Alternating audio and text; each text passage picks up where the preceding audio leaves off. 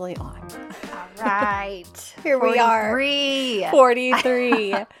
oh my goodness. This, this, us having to record the next day, we were saying last night, it could not have come at a better time or a better episode because, wow, do we need to get this out and I know. talk about this freaking episode. I was telling Ashley last night when we were, I mean, we didn't text too much because we do try to be good about that so that we save all of our stuff for the podcast. But I was telling her, like, I think if we weren't planning to record until our regular time, we probably would have done like a quick, like, feelings purge after the live episode. Like, because, we would have needed to. it, it- yeah, it was Like like 40 for EK. EK. Yes. Like, it was just one of those things where it's like, we need an emergency purge so that, like, we can get all of our crazy feelings out so that they're more organized by the time we record.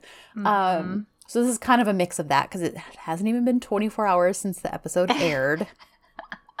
and then we both watched with the subs last night, which were marginally better than they were last yeah, week. Actually, There was a chunk of, di- and I can't remember the scene now, but there was a chunk of dialogue missing, like that Mhm. wasn't translated. But yeah.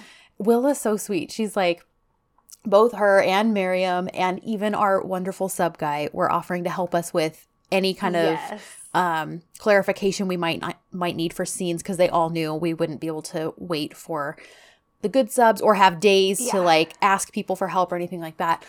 And so since Willa had messaged me, I was like, okay. And I think I listed like three or four scenes specifically, like, and then she sent us like a zillion of, but they were all so helpful because one of the scenes she wound up sending was from that from the scene in the um, subs where you were missing like two or three sentences from. Right. so it was i was like oh this is so nice. This isn't even i don't even think this is a scene i specifically had asked for originally but we clearly needed it. So it was like Yep. super super great. So what's funny too is i know we just we, we were recording a lot this week especially because we had to split our other recording into two days. But that this whole episode jam packed so much I know. I feel like it's been weeks since 42 aired now. Like, I know. The, the amount of ground that was covered is yes. so amazing. And I think, you know, while th- this was the first time I've been able to live watch during the second season because I've been Mhm. working, but I had the day off yesterday and I had to run errands, but I like ran home so that I could finish the episode. And I just thought it was so deft, such such deft writing Mm-hmm. to have this this whole episode really the the foundation and the setting of the episode was all about Kiraz and Mm-hmm. the she was kind of the whole background and especially because it's her birthday it really she was kind of um the foundation of all of it and I just thought that was really smart because in the end it was gonna it's going to be Kiraz that brings the two of them together again Yeah. it's she is now the link She's the, the invisible link. Uh-huh. Mhm. The not so Between- the- invisible the, very hand- visible Yes. yeah The very link visible between the two of them Mhm. yeah and their love for her and obviously Serkan still loves Eda and of course Eda still loves Serkan but Yes. like the the she's that tether right. them. And I think it was done so well because she's not the reason they're going to be together. Like, yes, she is. No. I see her totally parent trapping them in the future and like creating situations where they have to be close. And she might be like, Yes. Mom, go sit by dad. Like, you know, that kind of stuff. But she's not the reason. Like, we've spent. We spent the first three episodes of the season clearly establishing that these two still love each other. Mhm. Like, and even, and like, I know we'll dive into these when we get to these specific scenes, but like, gosh, I just, I can't praise it enough because when Serkan, even like when we get to the scene where Serkan actually like reads the journal and watches the videos, I'm like, that is pure evidence that Eda never had any ill intentions. She Mhm. never wanted to keep them apart. She had no ill will. Like she truly was doing what she in in the situation they were in what was best for her child and Yeah. for her and for Serkan. Like, Yeah. you know, and like, uh, yeah, if I don't know, I feel like I'm probably gonna be really petty this episode, but because I just feel like there's just a lot where I'm like, okay, haters, like, what leg do you actually have to stand on now? Really and truly. Like, Right. well, and and the thing is, you you and I were talking about this recently. Um just how we are very consistent in that we root for the couple. We do not pick sides Right. on this podcast. We haven't since the beginning. And nope. I don't think even in the we'll even in do. the EK days, like, yeah, Right. I mean, unless something were to happen, I think we would have our reasons for, Sure. for choosing a Sure. side, so to speak. But w- what do we want here? Like, what's the Right, What's this is a- result that we want for these shows? We want them together. We want them happy. yes, And we know that people make mistakes. We know that people make bad decisions. Mhm. We know that people say hurtful things. We'll get into that later. Mhm. But the thing is, is that's human nature. yes, And I think that a true understanding of human nature is written into the characters in that way and gives them those gray areas and those nuances and the mm-hmm. different facets of personality because people are not one note. They don't just have one facet of their personality. You right, get to know to know them and they're like an onion and there Yep. are layers and there are so many different things and so many different reasons that people do things. So I Yeah. just I think you can forego a lot of hurt or frustration in watching Mhm. these episodes if you keep stuff like that in mind. right. Like somebody, I wish I had screenshotted the tweet. So apologies if you recognize me talking about this tweet and it's yours. Let me know. Um, if you're like, that's my tweet, here it is. Um, uh, but somebody basically was like, listen, good writing doesn't mean sunshine and roses all the time. Yeah. Like good Yeah. writing doesn't mean you only ever feel happy reading it. Mhm. Like that's very one dimensional, as a matter of fact. Like, Right. you know, and it's one thing, like poor writing. Okay, you can have a, a sunshines and roses story that's still written very poorly. Like, you know what I mean? So, anyways, this Mhm. person was basically like, good writing. There are going to be characters that upset you or piss you off because they're meant to Mhm. do that. Like, Right. not every character is meant to make you feel warm and fuzzy. Um, Right. not every plot line is even meant to make you feel warm and fuzzy. So, Mhm. you know, and while I think I I per, I personally believe their their writing is very different. The comparison she used though, I was like, this is actually a really like I get what you're saying because she's like, listen, Shonda Rhimes has pissed me off. I don't know how many times, like, um, but basically like. I- But I love her writing and I keep going back to it. Sure. And while they're on two different playing fields as far as the kind of writing, it's not the same. The core uh, point she was making, I was like, that is so true. Like, Yeah. you know, um so I I just think that's one thing to keep in mind too. Like there are different emotions that are supposed to be elicited from us. Um Yeah. you know, because like, yeah, am I annoyed with Ayfer and Aydan? A hundred percent.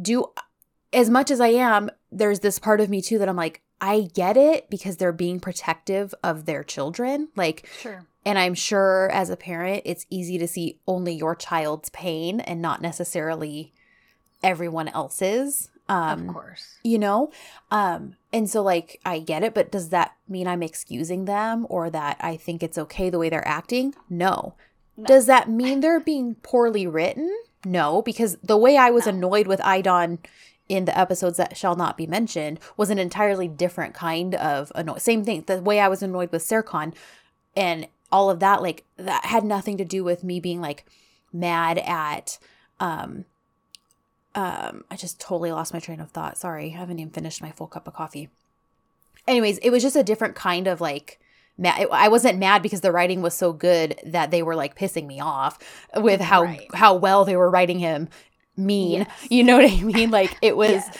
you know, we've covered all that. But yeah, so I was like, that's such a good point. Like good writing is going to elicit all kinds of stuff. And even when I've even read books like that, I think I've even told you, like, there was a specific book I read that I was like, I, I could not stand, like, I could not get behind the core of the story. I could not, Mm.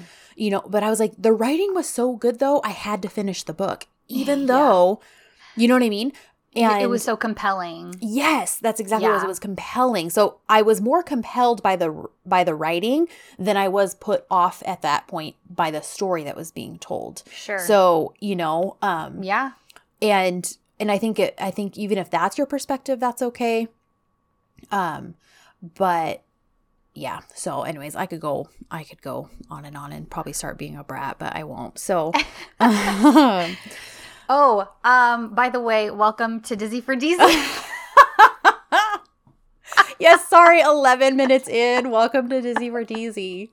This We is a jumped right podcast where we talk Yes. about our current Dizzy obsession, which is right now Senchal Kapama. We're discussing volume 43, barely it, not even a day after the episode aired because right.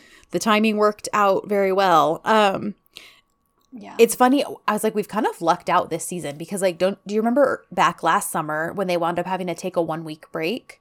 Mhm. and like that was chaos for you and me whatever we had It going on and we were like oh my gosh we have a one week break like um and then even like with the season ending for you like right around the same time you started taking on more responsibility at work so you had Yeah. like those with those two months off to yeah i was like we've kind of lucked out with with the timing really for because this is the first time we've done This a full season show. this is the first time we've done a full season of um watching live so like with ek if there was something that happened we didn't like to do it but we'd be like i'm so sorry you guys like the episode's going to be late or we have to skip this week and we're going to have to do this episode next week Or we But- would schedule it between the two of us and do a double recording. yes and then just Because they weren't airing once Ex- a week. exactly Well, so we could The episodes we were covering weren't airing currently. Correct. So I anticipated a lot more drama with us actually being able to put out episodes before the next one aired. And we've only had to Mhm. double up one time. And it was during episodes that don't really matter anyways anymore. So it like really worked out. But um but yeah. So anyways, I just I love how everything seems to have fallen into place because I'm like, I actually can't wait. I was stressed earlier this week, like, man, we're gonna have to hurry and like watch the episode and then talk about it. And then I was Right. like, I can't wait for subs to drop because I cannot wait to talk about this episode. So Yeah. um, so yeah. So now here we are at 9 a.m. on Thursday, um, talking about it. So um, I don't think we really have any housekeeping because we literally just dropped an episode. So I don't think really anything new happened between now and then. Um, so I guess we can just dive in. Cool. So, so yeah. So we get the the scene where uh she breaks the news to Serkan and she tells him that she found out in Italy. So Mhm. there isn't we we had kind of predicted an immediate barge in from the family. Yes. Because that's what it looked like um Mhm. in the previous episode. Like Aydan and Engin were just gonna show up at his door right after she tells him. Right. But that actually didn't happen. And so she tells him that she found out about the baby in Italy Mhm. and actually that it was confirmed. And she's like, You didn't want children. You said you Mhm. didn't want any. And you said you didn't want to see me. So I couldn't. I couldn't tell you. And then she's like, Serkan, won't you say anything? Because he's just stone faced. Mhm. He clearly is shocked and is in shock because he's just kind of closing his eyes and shaking his head. And he just walks out. Honestly, the most realist, like yeah. realistic thing. I mean, think about it. Have you obviously we've never you and I have never received secret children news, but like hasn't something up upset or at least like thrown you off enough, not necessarily pissed you off or made you angry, Mm-hmm. but it's just an overwhelming like what the heck Right. and you just need to kind of s- literally step outside the situation Yeah. because you don't know what to do. Like right. you don't necessarily have something to say yet because you're trying to process what you've just been told, this life altering news. Um, yeah. And not only did it feel realistic, but it showed growth because he didn't make an assumption right Mhm. away. He did not snap. No. I mean, when I think about like episode seven, Serkan, who found, you know, the second um, Khan stole those designs, he Yeah. immediately blamed Eda. He told Yep. her to get out, like Yep. embarrassed her in front of everyone, called her out, and basically, you know, accused her of being a thief. right. Did not hear her out until the end of the following episode, when only after she had already proven her innocence Mhm. um you know so it's like uh, and obviously these are obviously on two different levels of you know con stealing designs is not the same as a secret kid still, But- it's, it's a shock and it's a, a betrayal of sorts. You know, Mhm. they're they're both. Yeah. So I, I I totally agree. I think it's growth and. Yeah, I, in my notes I said, I mean, can you blame him? no you can't i mean what do you expect? This is huge, huge news yep that is, like you said, is life altering. mm-hmm. well so he walks away and he he's like, I'm out of here. Yeah and then of course we see idon and Engin about to catch up with him but he Right. literally is tunnel vision he does not even like glance Yeah. at them he Mm-mm. beelines it straight to his car he gets in the car drives off of course they're like what the heck blah blah blah Ed is trying to run after him And of course, Mhm. Aydan gets her little quip in, like "You, you hid my granddaughter from me," and she says something about I'm gonna like, tell Serkan everything. right, and she's like, "Yeah, already did, way ahead of you there, lady. Yeah. Like, don't have time for you. I need to get in this taxi and chase this man." Yeah. So we, um, we, he's driving his car. We don't know where he's going yet. It's funny because Eda Mhm. clearly has an idea of where he's going because she gets in the Right. taxi and goes off. and follows him. Yeah. Right. She's trying to call him too. Yep. So he's having these little flashbacks, which I think last week I said he's going to have flashbacks now in a whole different light, which Yes. of course he does because he flashes back to when he first met her. Kiraz. her- yes, when he first met Yeah. Kiraz, learns her name.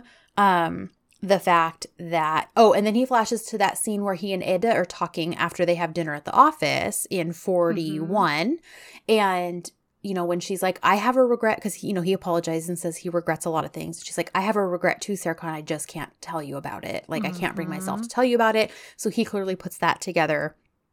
Um, yeah. And the then the whole- one where she has cherries and she says Mm. Kiraz means because she's Mhm. trying to get him to eat. And she says Kiraz means uh, infinity. Mm. And yeah. Uh, so, and then Yep. what's the other Kiraz one that he flashes Wake back to? the waking up at 5 a.m. and the strawberry allergy. oh, that's right. Okay. When, yeah. So when she's like, I wake up at 5 a.m. to be more productive. And he's like, oh, that's weird. I do too. And she's like, I can have any ice cream but strawberry. I'm allergic. Um, so, you know, all the pieces that we've been like, Serkan add up two plus two, he is doing it. Um, and I'm trying not to jump ahead of ourselves because I can't wait to bask in the glory I when know, we get there. hard. But um, yeah. So, you know, uh, things are leading up to something we very specifically theorized and predicted. Um, Mhm. so put a pin in that. I just wrote that Ayfer needs duct tape because at this point she Oh and Melo this this goes back and forth a little bit, but I think we can cover it all as one scene. So basically, Mhm. Ayfer's like like why did she come back? What's that? You know, she's just freaking out. And Melo's like, Where is she? She's telling Serkan. and Melo's like, maybe they're working things out. Like maybe they're talking about making decisions for her as a for Kiraz as a family since they're both her parents and what school she'll go to and who she'll be. Will she be a landscape architect? Will she be an architect like her dad? Will she be something else Yes. entirely? You know, all this kind of stuff. I said, Melo. yes, Melo, our shipper hero.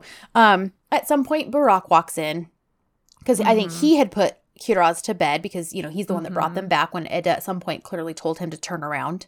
Um, and he's like, you know, don't worry, Kiraz is, you know, she's asleep. She's just really, ha- you know, it took her a while. Um, but honestly, she's just happy that we're back because you know she didn't want to leave in the first place. Right. So, um, as he keeps hearing more and more about Melo and her little shipper heart about maybe in her and Ishte and Eda are working things out. yeah, and- maybe they made up a long time ago and they're talking about how they're going to live their ha- lives happily together. right. um, you know, of course, Ayfer's boohooing all, stinking all over that. But you know, Burak at some point is like, "Okay, I'm out of here. See you guys later." Yeah. And.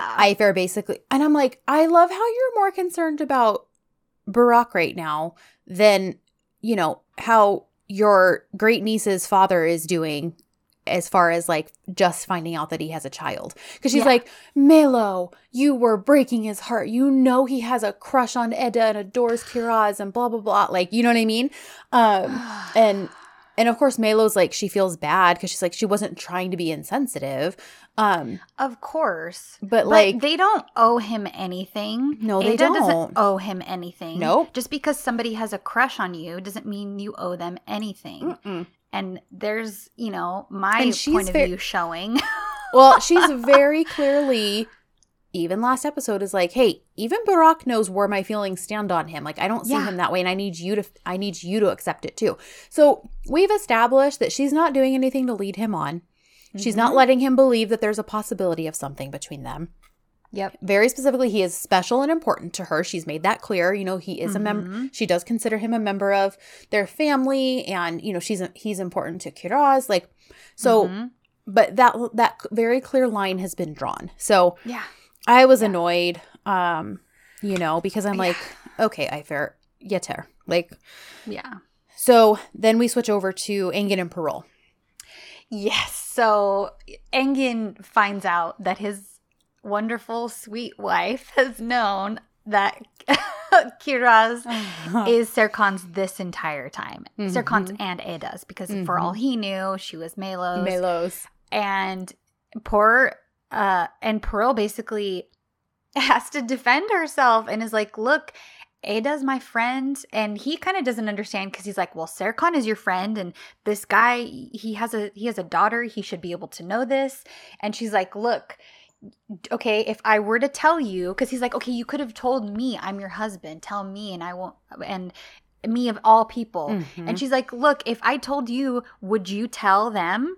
And he's like, Yes, I would have to. She, and she kind of is like, Well, there's your explanation. I knew that you would feel obligated, that you would have to tell Serkan, and I didn't want to put that on you. Right. So and she even he- said, like, I was already struggling with that and I didn't want to put that on you. So, yeah. Right. she's like, I don't like these lies, these secrets, but I understood Ada's point of view and I needed to support her in that. Mm-hmm. Um, side note, so that there there's a that edit that you sent me Uh-huh. however long ago.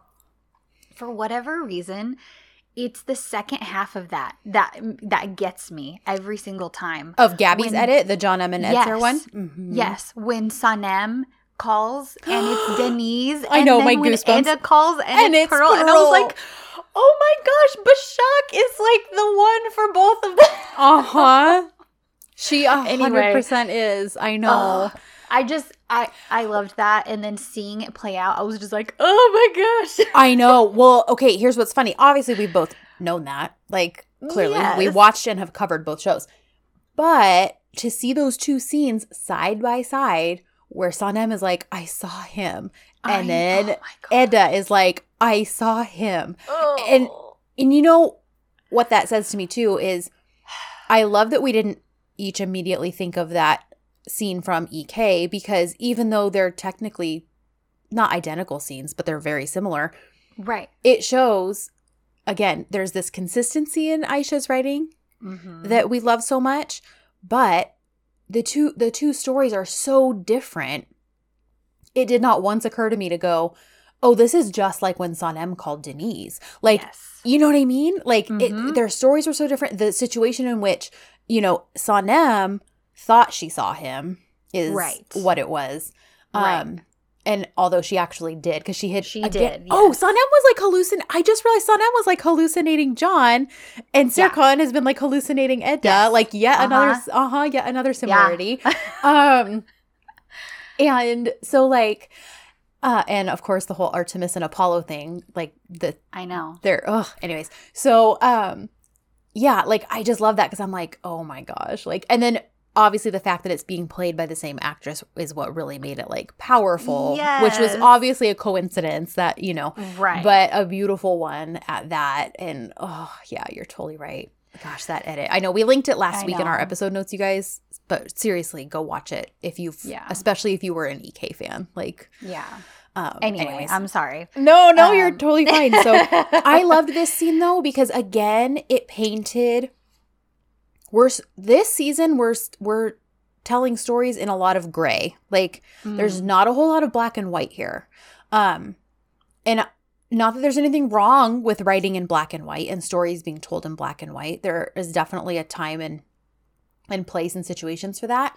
Yeah. I like gray storytelling though because uh, it's it's like it's kind of like you know like a I'm trying to think like a Rubik's cube like depending on the angle Mm. you're you know what I mean like looking it, it- there's all these perspectives to see it's not just one or the other um yeah. you know and so i felt like this scene between Aang and Pearl further cemented that because that felt like something very realistic in a marriage like if i had kept something Mhm. like that from jason and he's like but i'm your husband you could have told me that because it's very true he is my husband Right. and i definitely could and probably normally would have told him something like that you know Yeah. um but then to know like this is someone who's like one of your very best friends and you're going to be in a rock and a Mhm. hard place because it's not actually your place to share that news but when you have that kind of information uh, Mhm. that is life changing to someone you love so much like you know and Yeah. so yeah i just real i just loved all of all the layers of that because like you like you already said her saying like i wasn't try it's not that i wanted to keep it from you but i knew you would be in a very difficult spot and i'm Mhm. already in that difficult spot i didn't want to bring you into that like so um I, I agree and the, your whole point on gray storytelling i think that i think you're totally right especially with this second season and i think that it makes the show more compelling and you have to think about the situation mhm. and it also shows how one secret really doesn't just affect one person or Mm-mm. one group of people it extends out and we're seeing those ripples in ripple the pond effects so to speak Mhm. uh-huh from this secret being kept because now we see the effect it's having on Engin and Pearl's relationship. We're Mhm. going to see the effect on Aydan. We're going to see the effect on Ayfer. We're going to see the effect on Burak. We're going to see the effect on all of these people who have been either Uh-huh. already in the know and so focused on Eda and Kiraz, or they've been on the opposite end and have not known anything right and how they're perceiving the situation, how it affects them. And again, in human relationship Mhm. and in all of these things, it's never so black and white. It's never so easy to just Right. say, "Oh, well, we kept the secret." Oh, okay, I you know, if if it were if it were just a black and white story, Engin would be like, "Okay, well, I forgive you. I understand." You know what I mean? And, Mhm. and that's that. or he would just be pissed and be like there's absolutely no excuse for this. Yeah you know what i mean? There would only be one specific reaction or the other. And he Right. te- he teeters in this where he gets it and understands but it's also like well you still messed up so you're getting punished and i want to go back to work It- and you can stay home with john. Like so he kind of uses it as leverage to be able to yeah, to go and back he to work. points out like if hey if Aydan finds out you're gonna be in deep doo doo girlfriend, and then of course Oh. Aydan walks up right then and while they're talking overhears, and now she knows that Pearl is uh, a betrayer. right Serkan has nobody he can trust and yeah. um and i was like oh man you sound like a very certain aspect of the twitter fandom um like um so like because and again from her perspective as uh as his mom i get it doesn't excuse it i don't like it Mhm.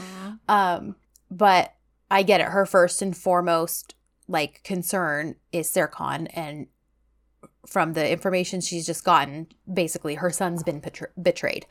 Right. Um, you know, but as we learn as the as the many l- onion layers of this episode get peeled Mhm. off, like all these things get ex- like I just can't get over how well it was all explained and Mhm. how how uh, man it just all went hand in hand like that whole butterfly effect like you know uh, what how does it go like you know butterfly flaps its wings here and it causes a like su- you know a tsunami in this part of the world because of all the you know in between things that happened because the butterfly flapped its wings then this happened then this happened et cetera et cetera um Yep. you know and we we see we see exactly that in so many different perspectives. Um, Mm-hmm. excuse me, in this episode. So, um, you know, Aydan overhears.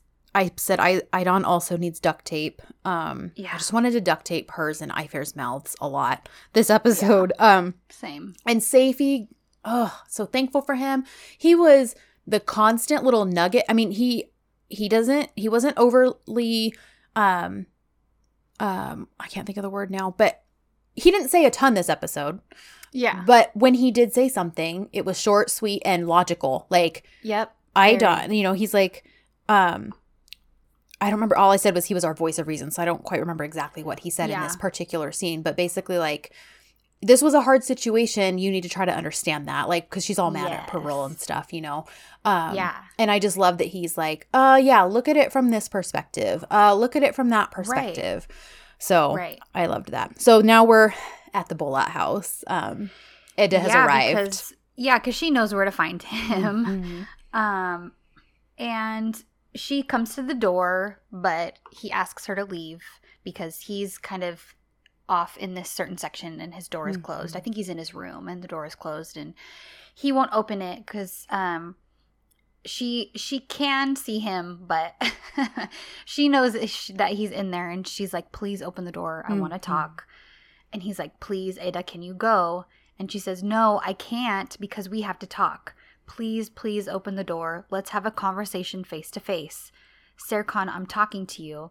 And then she basically says okay i'm just gonna wait until morning. If i have to be here then i know that you'll open the door. So we cut back to to the scene after um, a little transition, and she's uh, she says, "I really wanted to tell you." This is kind of when she starts sharing a little bit more. Yeah, And- she's they're on the opposite sides of the door. I loved that shot where you can see both of them, and like he's So did I. like he's It- just it, like felt almost like a harkening back to the poster for the show, where they're both leaning on one side of the door, but obviously mhm. this was a lot more more, symbolic. and uh-huh. Yeah, and and I was like, I, it just made me think, oh, she's knocking on his door, but Mhm. Now after all this time, it's for a much bigger reason. yeah, So she just says, I really wanted to tell you. I even came to your house once, but then I left. I called you when I was in Italy. Do you remember? And then we get the flashback.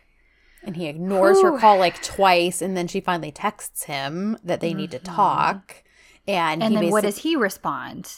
uh, there's nothing to talk about. This relationship is over. Yeah. So Eda's like, look, I know that you're angry with me and I know that you blame me, and you're right. But I really wanted my baby. I really wanted a piece of you to live Oh. on and grow with me. I know. Stab me in the heart, like But can you imagine? Wouldn't you do the same thing? oh, a hundred If that's all that you had of the love of your life yeah, and he was shutting you out over and over again, and all you're thinking is, at least I can have this tiny little bit. mm-hmm. I, I, Mhm. I yeah.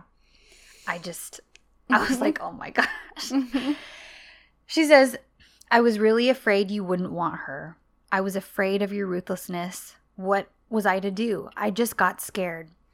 Come on, open this door and let's talk. Please, Serkan, open the door so we can talk. Hmm. So she waits and then she says, Okay, you know best. I'm way more stubborn than you are. So I'll be here all day and I'm not going anywhere until you open the door. I'll even sleep if I sleep here if I have to. Serkan, please. yes. Ugh, So, so she does fall asleep there. she does. Oh my gosh, when he comes out in the middle of the night I know. and he puts that blanket on, he's up again. The littlest thing, but he. Mhm. This tells us he's not mad at her. Like he's Right. Clearly feeling things about the situation. but- Mhm. he comes because not only does he just put the blanket, it's not even just like he's like, ugh, she's out there and cold. Let me throw a blanket on her. He Right. very lovingly covers her with the blanket and then sits there for a minute, like just looking Mhm. at her. yeah. So, uh, yeah, such a little move. Um, but again, it's Serkan's actions showing Yes. where he's at better than Mhm. his words. yes, and how many of us are that way? How many of us can, especially, I mean, Ashley can attest to this. Like, you all who have listened to this podcast know I'm a very talkative person. However, even in even me, someone who can have a conversation with pretty much anybody, in a in a situation like that where you're oh gosh, being yeah. presented with like you know what I mean? Like yeah, even the most you know uh gifted conversationalist in Mhm. something where like that is going to be like at a loss for words or choke like stopped up like you know it makes me think of that scene in you got mail um where after um when Kathleen Kelly has that run in and meets Joe Oh Fox my in the gosh. cafe and I he relate like to her so much with that, and he insults I'm- her. I am that person, and she gets like never think of a comeback, right or who in these conversations I'm just like I don't know what to say to you, and I just totally freeze up. right well oh actually that's when she didn't freeze up but there had been a Oh, situation when she finally insults him. and finally insults him, but then actually feels guilty about it and is like, it really did suck. I don't feel good about it.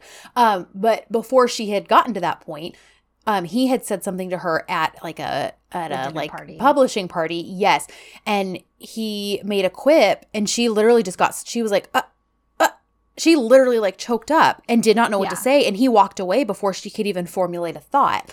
Right. Um, and so it, like it very much reminded me of that, you know. And like but when you Mhm. see her in any other aspect of the movie, she's this friendly bookstore owner. Everyone adores her. She chit-chats with everybody. Like so, you know what I mean? She that doesn't seem Yep. like something you would expect from her. Um Yeah. but yeah, so it's like he it, this totally just makes sense. So, but I was thinking about it and had this scene been cut, I think it would have taken away so much from every the everything before it everything it had said to him through the door just like That's in a good point. just like in 25 um when we found out he, they actually kissed when they were when she was visiting him in jail but that had been cut from the episode and then we saw it later as like a deleted scene and i was Mhm. like that changed because he had said like you know i love you i this and they just show her leaving the the prison after that and you're like what the heck but then to find out he had actually pulled her in and they had shared a kiss and then she walked Mhm. away. It's like, okay, well, that kiss says everything that she didn't. But when we didn't get to see that kiss, it just looked like she was like, oh, okay, thanks. See ya. Like, right, right. so, and not that this, I don't think this was quite the same thing. I think the scene was still very powerful, but just that little action of his, because again, we didn't hear his words, we only heard Eda's. Mhm.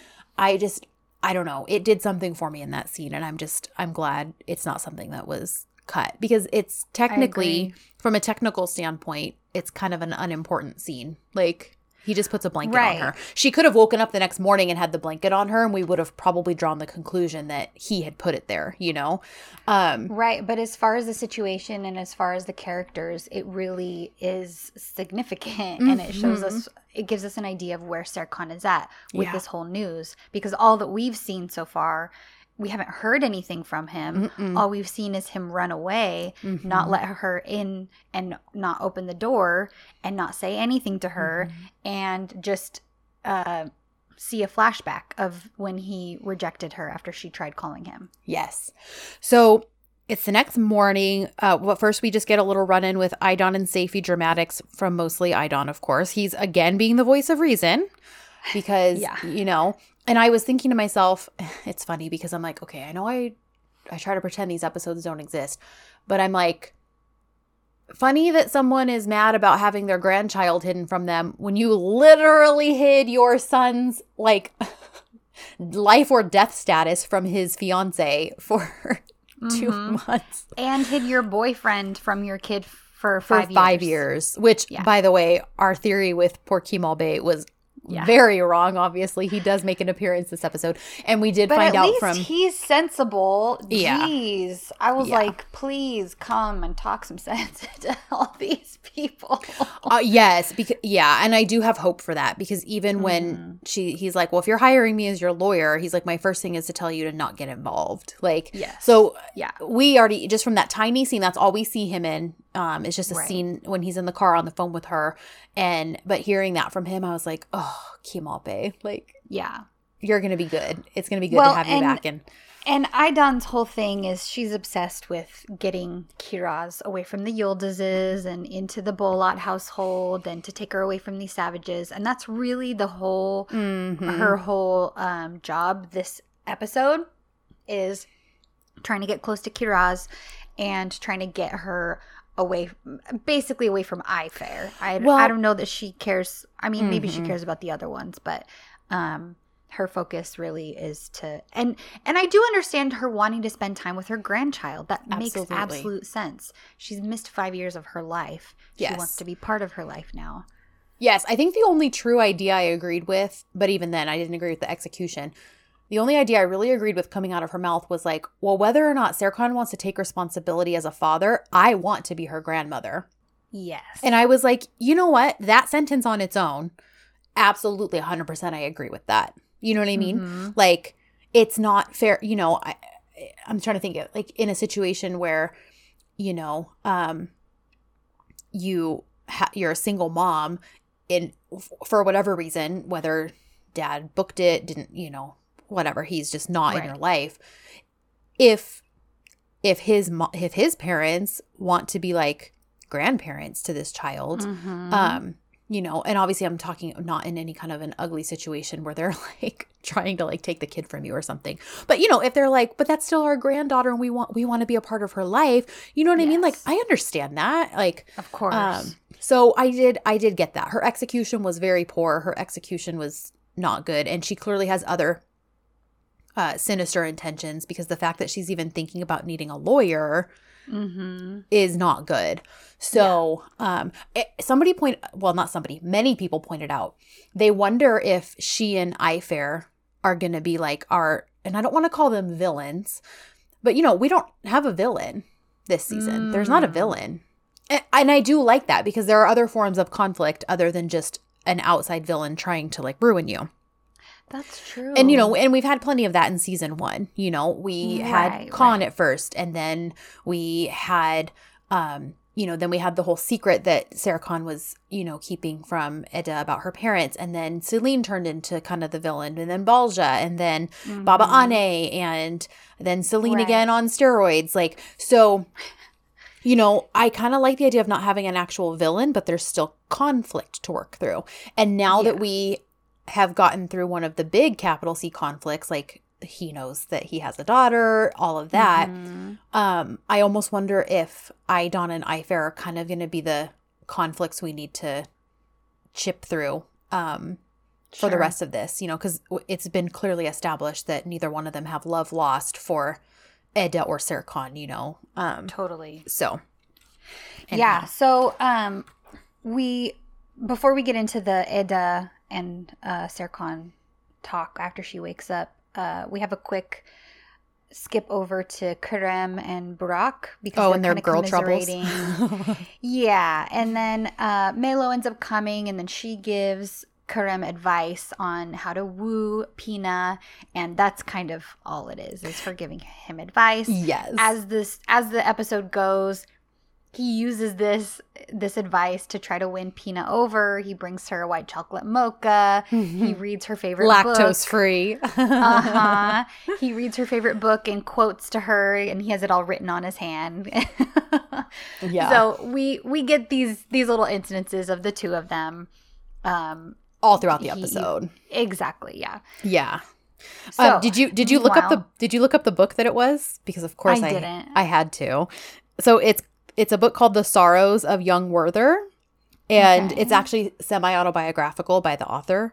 Um, and it's a whole story of like your heart versus your mind, like your heart versus Okay. logic, um, the self absorption of youth, you know, upper and lower class um, conflicts. Oh, Um, interesting. Yeah, so I thought that was like interesting. The little blurb says that uh, Werther is a young man who finds himself caught in a love triangle in a battle of emotions versus common sense. I don't think it has a happy ending. Um, but so I think it's kind of tragic. But the core idea of it, I just thought those were like, I just thought those were kind of cool points because, especially with Kerem and Pina, the whole, you know, upper. It's not really, Yes. it's not a love triangle, but the whole upper lower class thing, um, right. all of that. So I just, since Hmm. we covered all that, now I wanted to to bring that up. So Yeah. it's the So next morning. Awakens and she sees the blanket and obviously Mhm. notices that Serkan is gone, but he must have put the blanket on her. She comes out and we get our first view of Sirius. Yay! Yay, he's alive and well. he is. And she's all excited to see him. And she rubs his little head and says, Oh, I missed you. Did you miss me? And they have a little reunion, and it's really cute. Yes. Um, so Serkan is very stern and he's grabbing coffee and he says, but he got "Okay, her a cup. you-" oh, he did, of course. he has two cups of, course. coffee in his hands. I'm just so he's yep. like, All right, if you want to talk, let's talk. So they head over to the couch and um, they have a seat, and Eda again is giving her side of the story. And she says, uh, Having Kiraz was a big decision to make, but I've never regretted my decision, not even once. My only regret was not telling you. But while you broke up with me and you kicked me out of your life so harshly that I couldn't, sorry, but you broke up with me and kicked me out of your life so harshly that I couldn't tell you. Hmm. I know I made a mistake. I should have told you from the beginning, but I couldn't. And again, he's just not saying anything. Mhm. So she says, Serkan, please say something. Don't stay silent, yell, scream, say something. This, what comes out of his mouth next. I know. I, oh, he says, there's no reason to yell or scream. I spent all of last night thinking, and you were right. I would have done the same thing in your shoes. Okay, I- first of all, can we say growth? Seriously. Like, I I couldn't believe I couldn't believe it. Like, was I could and I couldn't, like- actually- oh, right. because, yes. you know, like he, his whole process of getting there was very Serkan. He's being stoic, kind of robotic, even, you know, because he's not saying a word. And, um, he thought the whole night through. He's Yes. taking the logical point of this. Yes. Really working through it. But in this case, it was the smart thing to do. You know what I mean? In this case, it was the right decision versus listening to maybe his heart right at that moment, you know? Yes. Um, so I just loved that because I was like, man, this was so Serkan, but Mhm. it wasn't because it was not a reaction we would have necessarily expected. But Right. again, the way we came to it, it was like, this is so Serkan. So yeah, Right. in the same position, I would have I would have done the same in your shoes. Yeah. Well, and Ed asks him, "Are you serious?" And he says, Yes. Had you told me back then that you were pregnant, there's a big chance I would have asked you to have an abortion, and then there would have been no Kiraz. So, okay, before this next part though. Mhm. So, that I saw that that angered a lot of people, but you know what? Here's the thing where he was in his headspace, Uh-huh. where he was physically, emotionally, mentally during that time of his life, Yep. He's being honest. And you know what? They're human beings who are not perfect. So Yep. nobody's saying it's right if he had like if he had been like, well, you're gonna go get an abortion. Um, Mhm. you know, but he well, and again, he said asked. That doesn't mean he would try to force her, right. but he would have he would have asked her to do that, and we know that that would have had a bad effect on their relationship, and probably caused worse issues that were already there. right. Or Anyway, just Yeah, like- asking versus Yeah, telling, right. Yeah. so yeah, like I yes, that was a shocking thing to come out of his mouth. Sure. but I was like, sorry, it felt real and raw. Like in that situation, I could totally see him in that being like, oh, you're pregnant? Well, you're going to need to go get an abortion. Like, Mhm. especially after, Like All I'm of not the- okay with this, Eda. I- Right. my cancer, and all he's thinking is my cancer could come back. right. What what happens if I can't be a father to this child? Yes. We know Yep. that Serkan is an extremist. Uh huh. All Uh-huh. he thinks about are the negative Yeah. consequences. Yep. He's not thinking about five years in the future, Yep. little Kiraz. Yep. And the fact that he was able to openly even admit that, like, Mhm. you know, like nobody wants to admit like the the the things that they have said in the past that they're maybe ashamed of now. You know what I mean? But he Mhm. does that. And not only does he do that, but he him saying that further cements why why he believes Eda was right making the decision she did in the moment. Um yes. and so after that he says, "Now there is this there is this Burak and she does call him dad every now and again. And Eda Mhm. says, no, she calls him Booba. It's short for his name, Burak Balja. So Yeah. then he, asks her, okay, so what did you tell Kiraz? Did you tell her that her father was dead? And then she explains, I told her he was an astronaut. So An- Serkan says, an astronaut. So Kiraz wasn't making that up. that was creative. Mm-hmm. so it does just tells him, What was I supposed to do?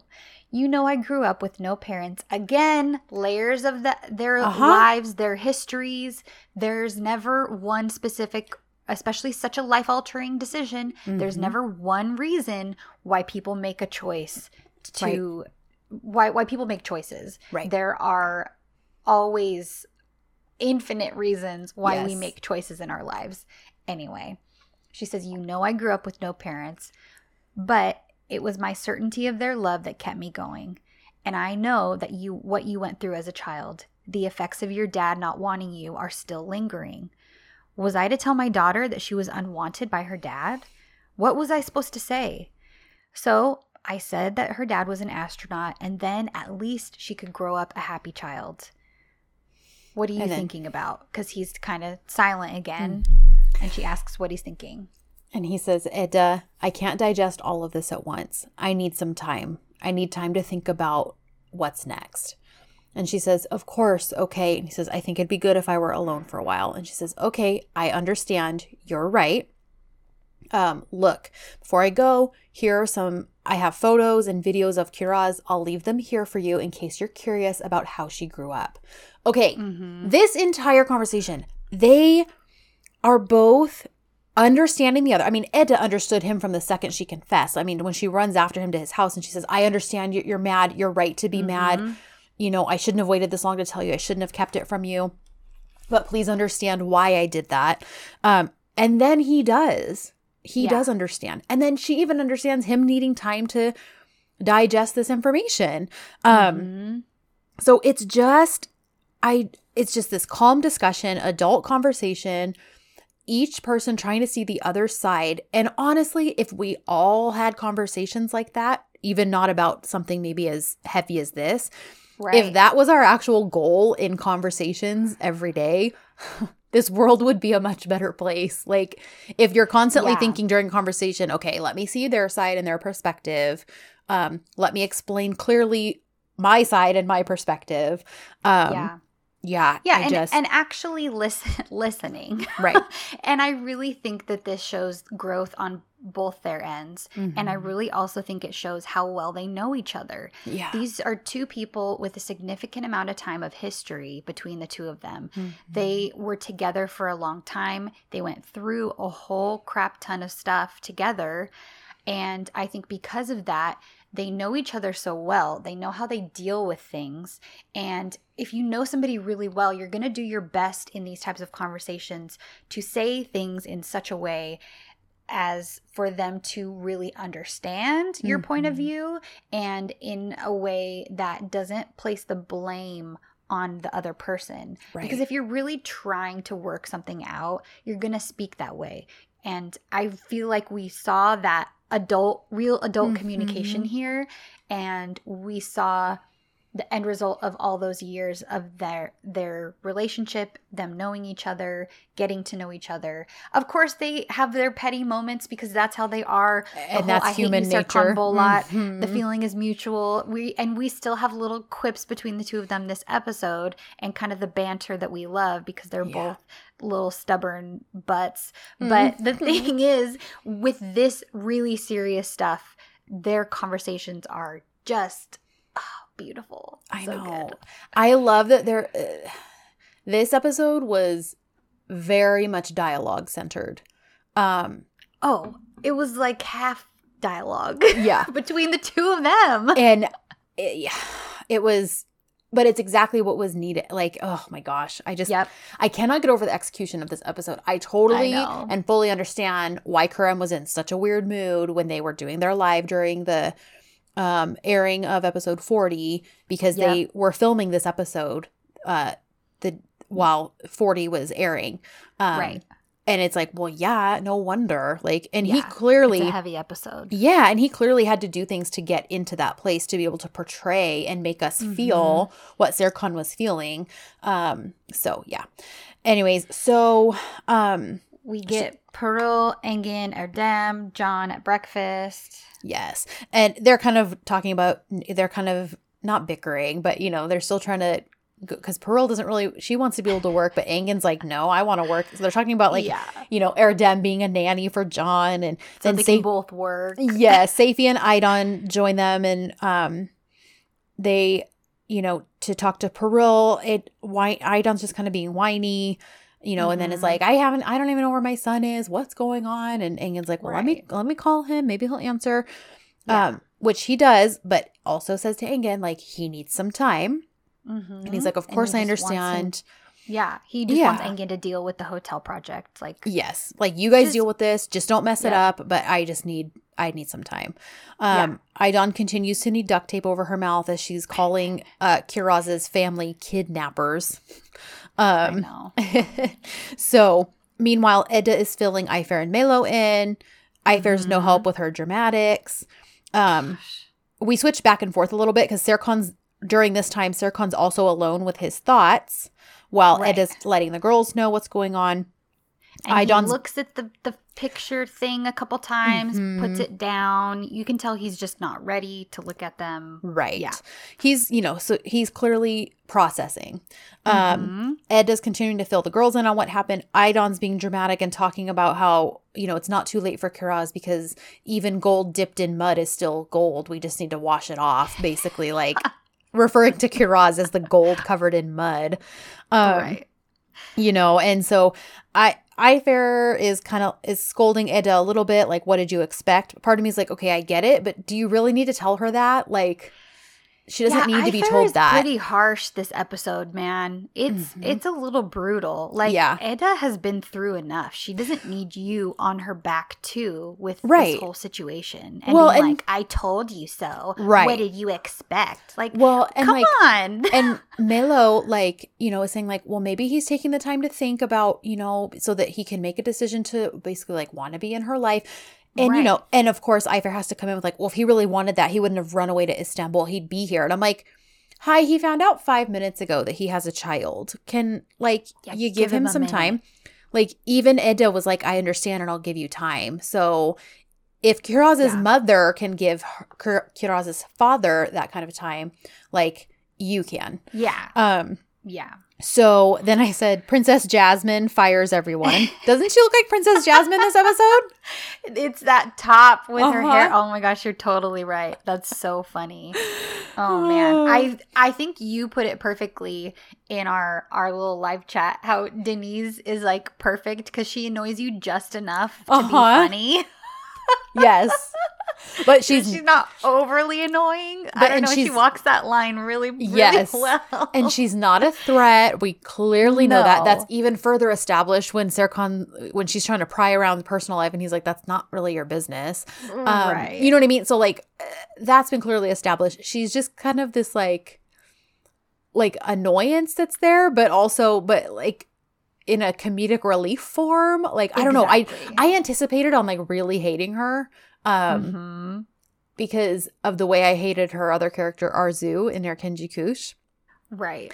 I know. Um, Arzu was actually more insufferable than Deniz, though. She really was. Even though there's their their characters are very similar. Like they, you know, they clearly have a crush on the hero. They're gonna do everything they can to be around him.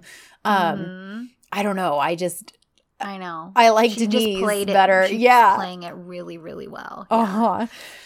So yeah. So, she's- basically, she's mad because Sarah Khan is gone, and so Mhm. she's like, "Well, I'm firing everybody. I want this project stopped. If Serkan isn't here, then what's the point?" and because Engin is trying to talk her back into it, and he's like, "Look, we can do the work. This is this will be fine." And she's like, "Why are you talking to me about work? You think I care about work?" and poor Engin's probably super confused because he's like, "Well, yeah, you hired us to do work, oh, like." right. because you know he hasn't really he hasn't been working he hasn't been around her a lot so he doesn't he's not as probably hyper aware of the fact that she just wants her talents Right. in Serkan Bolat. So he has to call Serkan and get him back because they can't lose this whole entire Right. project. Serkan had just told him not to ruin everything. yep. And here he goes ruining everything. And he's like, yeah, she basically fired us, so you need to get back here and like make that right at least. Right. So he does. He shows up in the next scene. Mhm. and you know he he does he sees Eda when he first walks in and he's like I have to deal with something with Deniz Hanım that's why I'm here. Like he does say that. Yes. but she still can't help but be hopeful and excited you know? And so she runs out to yeah. Melo and she's like he's back. I don't know what it means but like he's here. And Melo of course is like oh my gosh this has to mean that he's like wanting to you know step in his role blah blah blah. Like yeah. and I get that having that hope you know? Of so- course, she had just seen him. I, yes yeah. So, Yeah. you know, I get that that hope being there, even though he said nothing about Kiraz. He basically said, I'm here for work. Um, Yeah. but of course, she's like, okay, where's Kiraz? Like, you know, and she's like, what if he wants to like see her and spend time with her? She's messy, she's muddy, because she's like, Mom, I watered the flowers. And Yeah. um, oh, She's speaking covered of in dirt. speaking of, um, uh, Marikella told us on Twitter that the that um, smallpox is sometimes referred to as a flower disease. So the flower vaccine that she needed last episode was for Oh. smallpox. Well, thank Anyways, you. so, there you go. Okay. Um, All right. So Wow, I was like, but smallpox, jeez. That's an intense. People would get scars from that vaccine. I know. Well, and hasn't it been like eradicated? It has been Yeah. eradicated since like I don't know the seventies, the eighties, something mm. like that. So- in North America, Granted, I guess the so reason it stays eradicated though is getting vaccines, but um yeah, but like Yeah. I don't think we had to get the smallpox vaccine as children. I don't know. I want to look at like my vaccine records from a kid. I don't think we had to. because I had. I all- you doubt know, I it had, like because with it's a- MMR. It's a big deal, and you get Oh, like people have a scar, and that was like a common thing in the 40s and the 50s and, and maybe 60s even. Uh-huh. Anyway, Anyways, I- I sorry, w- just from watering the I'm like, flowers, it triggered. crap, it triggered- smallpox." It triggered my memory that she had said, "FYI, flower vaccine." She's like, in some countries, they were that's what they refer to smallpox as, and I was like, "Oh, Alright, okay." So anyhow, Okay. Um, so she's come from watering the flowers. Um, so she's muddy and all this stuff. But of course, Eda's like, "That's very good of you, dear. I'm so you know, I'm so glad you." Uh, but you know, she's also nervous in case Serkan wants to see her. So she's like, "Maybe we can go get cleaned up." And she's like, "Why?" And then she's like, "Oh yeah, why?" Um, well, you know, what if you want to see John and play with John? I love this because she's like, "So let him see me all dirty." Like it- it's so good. So, and then even Eda's like, yeah, that's true. Why would she care if John saw her, you know? And so Melo, of course, brings out her favorite bribe and is like, listen, if you come, if you go get cleaned up and change your clothes, we'll get ice cream. And of course, she's, you know, a nearly five year old. So she's going to agree to that. Of course. Um, oops. Just, like threw my pen. Um so Serkan, meanwhile, Serkan's putting Deniz in her place. He's here to discuss work only because she's trying to, you know, oh, so you and Eda Right. are exes, you're this, and she's like, well, you know, I have five ex-husbands and I don't talk to any of them because that exes need to stay in the past. And she's like, yeah. so what are you looking for in a woman? and to the past. uh-huh. and all this stuff. And he basically is like, Deniz Hanım, this is none of your business. Anyways. Um, Mhm. so Yeah, so we switch over to Aydan Ayfer squaring up about the granddaughter. There's t- they're basically fighting because they Aydan finds out that it's Kiraz's birthday tomorrow. So mhm. this starts a whole path on the two of them planning different birthday parties Yeah. for her and bribing her with two parties and and two two ice cream cakes. Exactly. So they're just both trying to win her heart over the other and get their claws into this little girl. Yes. Even though it's like, come on, Ayfer, you've known her her whole life. Even if she, uh, again, I know it's the comedic relief, but I'm also like, well, she is her grandmother. So, like, chill a little bit. The the part of me that was really irritated with Ayfer was like, well, she's got more blood relation to her than you do. That's true because you're a great aunt and she's a grandmother. But, you know, um, But- they're both being stupid. they yes, they are because like I said, Aydan's not going about any of this correctly. Um right. you know what I mean? So Yeah. anyhow, so yeah, you're right. There we we end up getting a bunch of scenes off and on throughout the episode where they're planning the parties, you know, and they're Yes. they're planning like polar opposite parties, you know. Right. Um just like Aydan and Ayfer are polar opposite. even. Exactly. right. yeah. One's extravagant and this and that. And of course, Uh-huh, one is simple. One is simple. So Yeah. there's just a lot of that back and forth. Like at one point, Aydan even sends like Safi and Peanut to like spy on the other party planning and prep so that they can, you know, get intel and all this stuff. And of course, Peanut's Mhm. nervous and hiccuping because she doesn't like being sneaky and lying and all that stuff. So Right. it's all comedic Which is relief. funny. With the the the thing with that, I thought that was funny is Melo catches her and she's like, she's lying because I do the same thing when I lie. Oh, I totally missed that. That's Yeah, really she's like, yeah, this happens to me too when I lie. She's totally lying. That's amazing. So yeah. Um so then again we get Ser- Serkan. yes, and he's being all business. He's like telling Eda, okay, I've dealt with Deniz, like we have a project, da da da. And she's just kind of looking at him like, uh-huh, like waiting for him to acknowledge the other elephant in the room. Yeah. And she calls him out. And she's like, um, Serkan, are you really going to pretend like we don't have something else major to discuss, you know? And he's like, well, you know, a project? And she's like, yes, if the project Mhm. you're referring to is the child that we share, yes, that's what I'm talking about. And he makes a very valid point. He says, was it not just this morning yeah. that I told you I need time? And so I get her frustration, but also Yeah. um, it has only been a few hours. And I do get her when she says this though too. She says, "Okay, but then you need to stay away until you're actually ready to talk. You need to stay away from me and my daughter." And I get that because Mhm. Kiraz is already getting attached to him as Serkan Bolat. Right. And if he doesn't want to be an active father in her life, then he he's not going to be able to be a part of her life. So even just not as a dad, he Kiraz needs to basically be able to not be too attached to him. So honestly, I understood her Right. saying that. She wasn't saying fine, then you're just never going to be a part of our She wasn't telling him that. She was basically saying until No. you are ready to talk Until then you figure it out. you need Yep. to keep your distance. And honestly, I see nothing wrong with that. I agree. I totally agree. So that kind of pushes him, and he says, Okay, fine. You want to talk? Then let's talk. And Mhm. honestly, part of me thinks that this conversation happens because she was sort of pushing it. yeah. And I think that had they waited, that the Mhm. conversation would have gone a little bit differently. Sure. But for better or worse, they head out Mm-hmm. to the beach and they have a whole discussion. And Is Serkan Zuzu, is Zuzu playing with her toy? It's my chair. My chair is so oh, was creaky. like, is she squeaking her ball? That's so funny. I'm leaning Oh back on the on the Oh, thing, and then you- and so if I lean back, if I don't, I barely have to move, and it's like, and yeah. So That's I'm so. I'm very sorry if That's there's okay. squeaking. Yes, if you guys hear squeaking, just don't mind it. It's just one of us. my really creaky chair. So he comes out right away and he Mhm. says, Eda, I'm not ready to be a dad. Mm. He says, saying this or hearing it, I know is not easy, but I can't do such an injustice to Kiraz. I can't. I Mm. cannot make her go through what I went through with my own dad.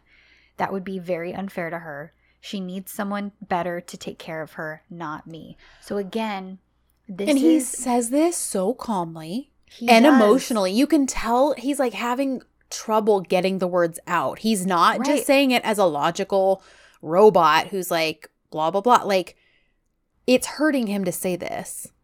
And it's back to Serkan's deepest insecurities Mhm. and his deepest traumas with his own father abandoning him, his Right. feelings of abandonment, this these things that he deals with over and over and over again that really affect the way that he deals with Mhm. other people, Yep. especially with the people that he cares about. Yep. And I mean, I know we've said this a zillion times on the podcast, and we specifically pinpointed this in 41, I think it was. That podcast episode is where we really like latched onto this idea.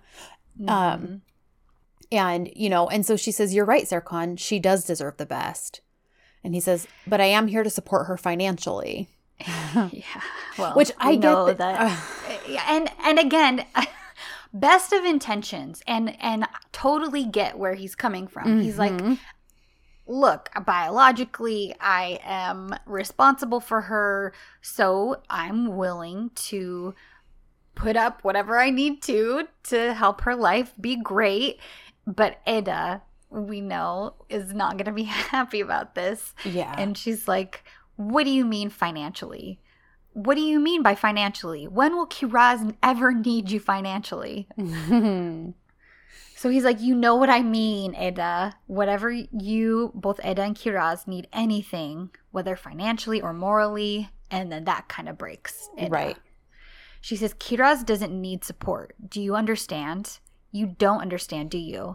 She doesn't need support in her life. She has plenty. She hmm. has my aunt, Melo, Burak, Kerem. If it weren't for all of them, I wouldn't have even been able to survive. And he says, I know you've been you've already been through a lot of hardships. I really don't know what to say. She says, It was beautiful because it was hard. Being Kiraz's mother is such a beautiful feeling. Hmm. to cry with her, to hold her hand when she gets scared, to inhale her scent every day. I would give up the world for one of her smiles, or I would burn the world eh, so she wouldn't be sad. Hmm. That is motherhood. And I love and I love this because then he's like, This is why I understand you when you said we couldn't be together. And I love that she's like correcting him, like, oh yeah, immediately because she says, "Do you really think that Kiraz is the obstacle between us? How can my daughter be an obstacle? Did you think I'd jump on your neck if Kiraz weren't there? What are you thinking? Do you know what the who the obstacle is between us? Hmm. It's you. Yes. The sharp lines that you draw, your boundaries. And he says, Eda, you're being unfair. You know I erased all of my red lines when we were together. And she says, Yes, but only to put them back up again. Mm-hmm. You went back to your old self. You're the same. You're still the same. I actually liked one of the translations that that I saw, and she said you returned to factory settings. And I was Yes! like, dang, that's a really good picture. Well, especially because, you know, with the whole idea of him being a robot. right exactly. So um she says um nothing has changed. What has happened to us? Um sorry i like i'm missing. Oh she says what happened to you who are you Hmm. i'm sorry no no. Yeah.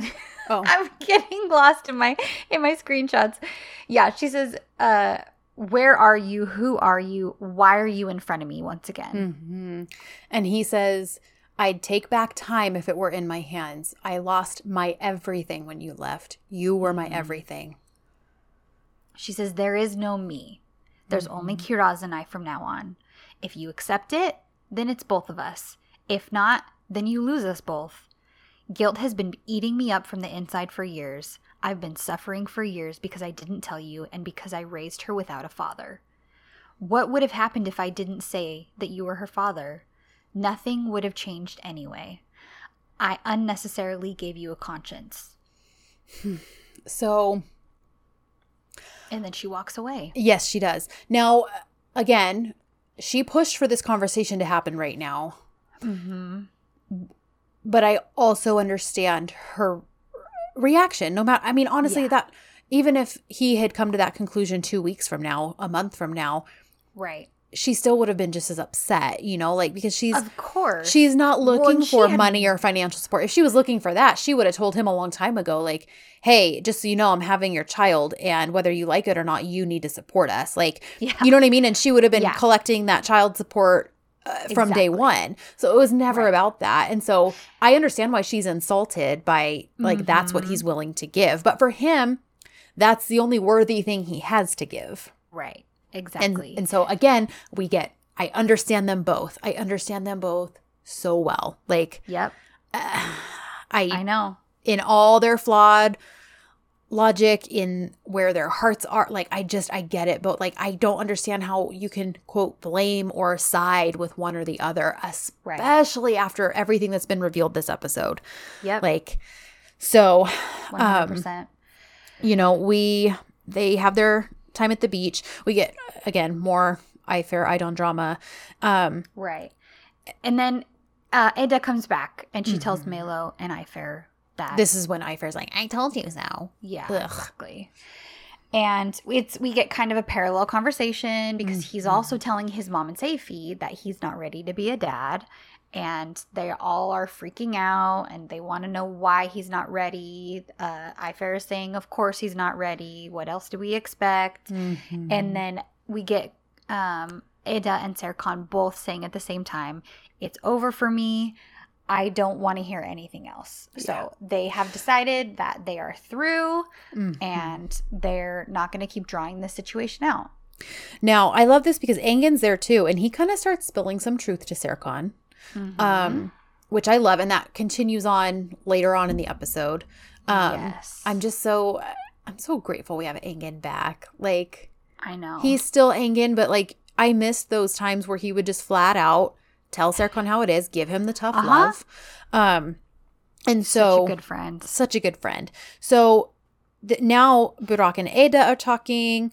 Um, and she basically, you know, he's like, so he found out, like, and you know, from his perspective, I get it because he knows and has loved Kiraz for a year, at least a year now, since they've been back in Mhm. Istanbul. And he's like, who wouldn't want to like be that, like, have that little girl in their lives, you know? And she's like, well, you know, he reacted like a robot. He computed the information, he spit out a result, and that was that. Like, you know, Yeah. and Yep. um, meanwhile, they get interrupted. Kerem comes and tells Eda that the Italians are coming today because he's like, well, they keep sending emails. And she's like, well, what do they say? And he's like, they're in Italian. And then she kind of looks at him and he's like, oh, yeah, duh, Kerem, use the translator app. So then he does. And then he's like, oh, hee hee hee, they're coming today. And she's like, what? Yeah. Oh my gosh. So now there's going to be this scramble for this presentation. Um, right. Again, God bless Safi when we switch to this next scene. Dude, his this I was like, yeah, Mm-hmm. do you know him better than his own mom does? Yes. Because they're all troubleshooting and figuring out how to change Serkan's mind. And Safi, he's like, um, don't you know Serkan Bey at all? He needs time to process. It took like, him "Thank you, three months Thank to admit he was in love with Eda. Like, Yes. Of course. Like, he. Can we think about who he is as a person? Uh-huh. Mother of Serkan. uh huh. So, meanwhile, though, Aydan's like, I'm going to fabricate a situation basically where Kiraz and Serkan have to spend time together. And so she and Yeah. Engin kind of cook up a thing. Um, so Serkan's on the phone. Kiraz shows up and Aw. um, and she comes up to him and she's like, Weren't you supposed to find me? I left you a shoe. And he's like, Well, maybe I'm not the Cinderella prince you thought I was. And it's funny because she's like, Yeah, my mom warned me not to believe in princes. Anyways, where's my shoe? And he says, In my room. So meanwhile, Ang- Engin shows up after he has purposely th- spilled ice cream on John's shirt. and these kids, I love them because they I'm constantly they constantly rat on their parents because you know oh, he's like especially John. He Uh-huh. never lets lets their lies slide. like when like when he's like, "Mom, we've never played that game in like whatever that the fake mom game and stuff." Like so funny. Anyway, so Engin's like, "Oh, look at John's a mess. I need to go give him a bath." Like he and Kiraz were playing, but Serkan, can you just keep an eye on Kiraz while I go and bathe John? And John's like, "Uh, my dad threw ice cream on me." and Serkan's like, yeah, I'm not surprised. so Engin's like, oh yeah, haha, you should see how much fun we have. So sorry, I'll be be right back. Let me entrust Kiraz to you. I do love this though because Serkan's like, okay, great, John, I entrust Engin to you. yes, that was so funny. And John's like, okay. So then Kiraz is like, it's just the two of them. She's like, okay, let's go. Give me my shoe back. Um, and she's kind of like messing around because he's on the computer. And he's like, wait, don't do that. Mm. Can't you see I'm writing something? Do you see who I'm writing to to? It's a very important person. I'm closing this laptop. Fine, let's go. So he's like, listen, you have to tie your shoelaces before we go anywhere, or you'll end up falling and start crying. And I can't, I can't deal with crying. Such a man. so she's oh. like, well, I would tie them if I knew how. And this is kind of Serkan's last straw because he's like, this girl doesn't know how to do anything. She's not even five, though. I barely knew how to tie my shoes at five. But it's just funny. 'cause I know. Just can't handle Uh-huh. that she can't do anything for herself. so he crouches down. He's like, always, tell you always something. does. He's like, look at me. I'm going to tell you something very important. From now on, you have to start doing things on your own. So Kiraz explains, when my mom taught me how to tie them, they kept getting loose. Can you teach me? And this was just so sweet. He's like, Well, your mom doesn't like tying knots. I thought that was such a cute, funny little detail. Like, Yeah. and So here's the says, here's what's funny ahead. though.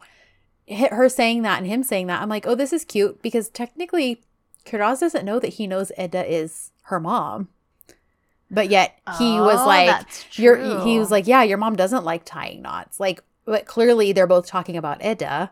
Right. Anyways, I just thought that was something.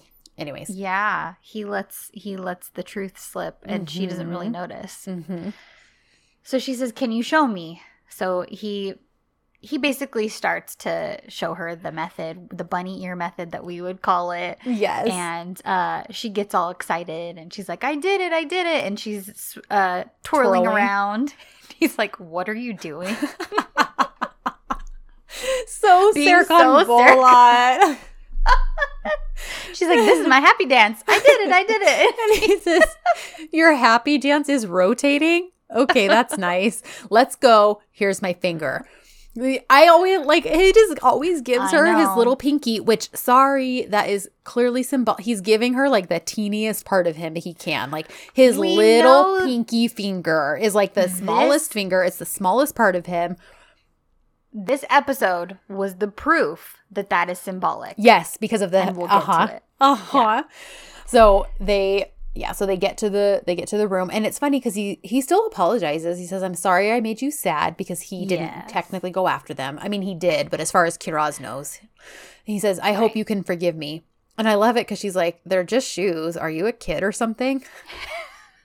and he sighs. She's like, "Is something bothering you?" She trolls him so much. It's hilarious. She does. And he says, Yes, a bit. And she's like, That happens to me too. And she picks up like a rock or something and starts drawing in the air. And it's like just a bunch of swirls and craziness. And so she says, Does your head get like this? And he says, My mind is like that a lot of the time. We call that a vicious circle. And she says, All right, look, when something like this happens, and then she just draws a door in the air, she's like, I draw a door and then I just jump to the other side of it. You should try it. And I love it because he's like, This could very well be the best advice I've ever been given. Mhm. And then she kisses his cheek. Oh, And then she says, so I'm starting cute. to like you, Serkan Bolat. And then, of Oh course, he's like, What a little hedgehog that as soon as his soft belly starts showing, he's like, No, I am fierce. and he turns over and outwhips his spiny prickles because prickles. He's like, Let me call Engin. We have a lot of work to do. And then Pina Uh-huh. comes up and she's like, Serkan Abi, and he's like, "Excuse me, Pina. People call, need to call me Serkan Bey. You need to be professional." I was like, Oh "Okay, taking it out on everybody that this little girl obviously has gotten Uh-huh. into your heart. uh-huh. So it's, um, eh, yeah, it's funny. So I love that Willa translated and she's like, Kiraz leaves and the rest is unimportant. So, so, um, so then, um, Eda is having her Italy meeting. Pina Yeah. and Deniz are, you know, talking outside. Serkan shows up. They explain it is with her Italian um, business people. But you can tell because, you know, and they're basically saying, like, oh, yeah, they seem really interested in her. They really like Yeah. her. And so he his little spidey senses are perked up, you know. And so he's kind of hyper focused on her when they kind of all walk around the corner, shocking. And Mhm. we hear from the main like director guy after they all disperse. Um, Right. he tells Eda, like, listen, if you get this job, you'll be the first Turkish woman to do this kind of a renovation in Italy. Mhm. He's like, so if you get it though, um, you know, you will need an investor. And then of course, the second that's said, Serkan walks up and he's like, Merhaba, Serkan Bolat. And that Of guy's course, like, the guy's instantly impressed. Yes, he's like Serkan Bolat. Oh my gosh, blah blah blah. You know, and he explains that he and Eda are business partners, and he's like, Mhm. "Oh, I was just telling her about needing an investor, but you won't even like need that. Like, if you two are business partners, that's like the perfect pairing, team up, blah blah blah." Um, so he's like, "Okay, well then I guess we'll see you at the presentation too, because Eda still has to give an actual like presentation." So Right. after he walks away, Serkan's like, "Don't worry, um, I'll be at the presentation and then I'll get out of your life." Because she's like, "You know, I can Mhm. find my own investors. Like, I don't need you." Um, Right. But he does offer. He's like, "Look, you've done a lot of work with Mhm. uh art life. So know that the offer is open if you want to use us. Right. So she's like, I'll think about it. So then this is when we get our little blip of Kemal, Aydan calling him to Mhm. tell him the news. And I love it because at first he's like, Oh, I see. I thought you actually needed me, not just to call and basically, Right. you know.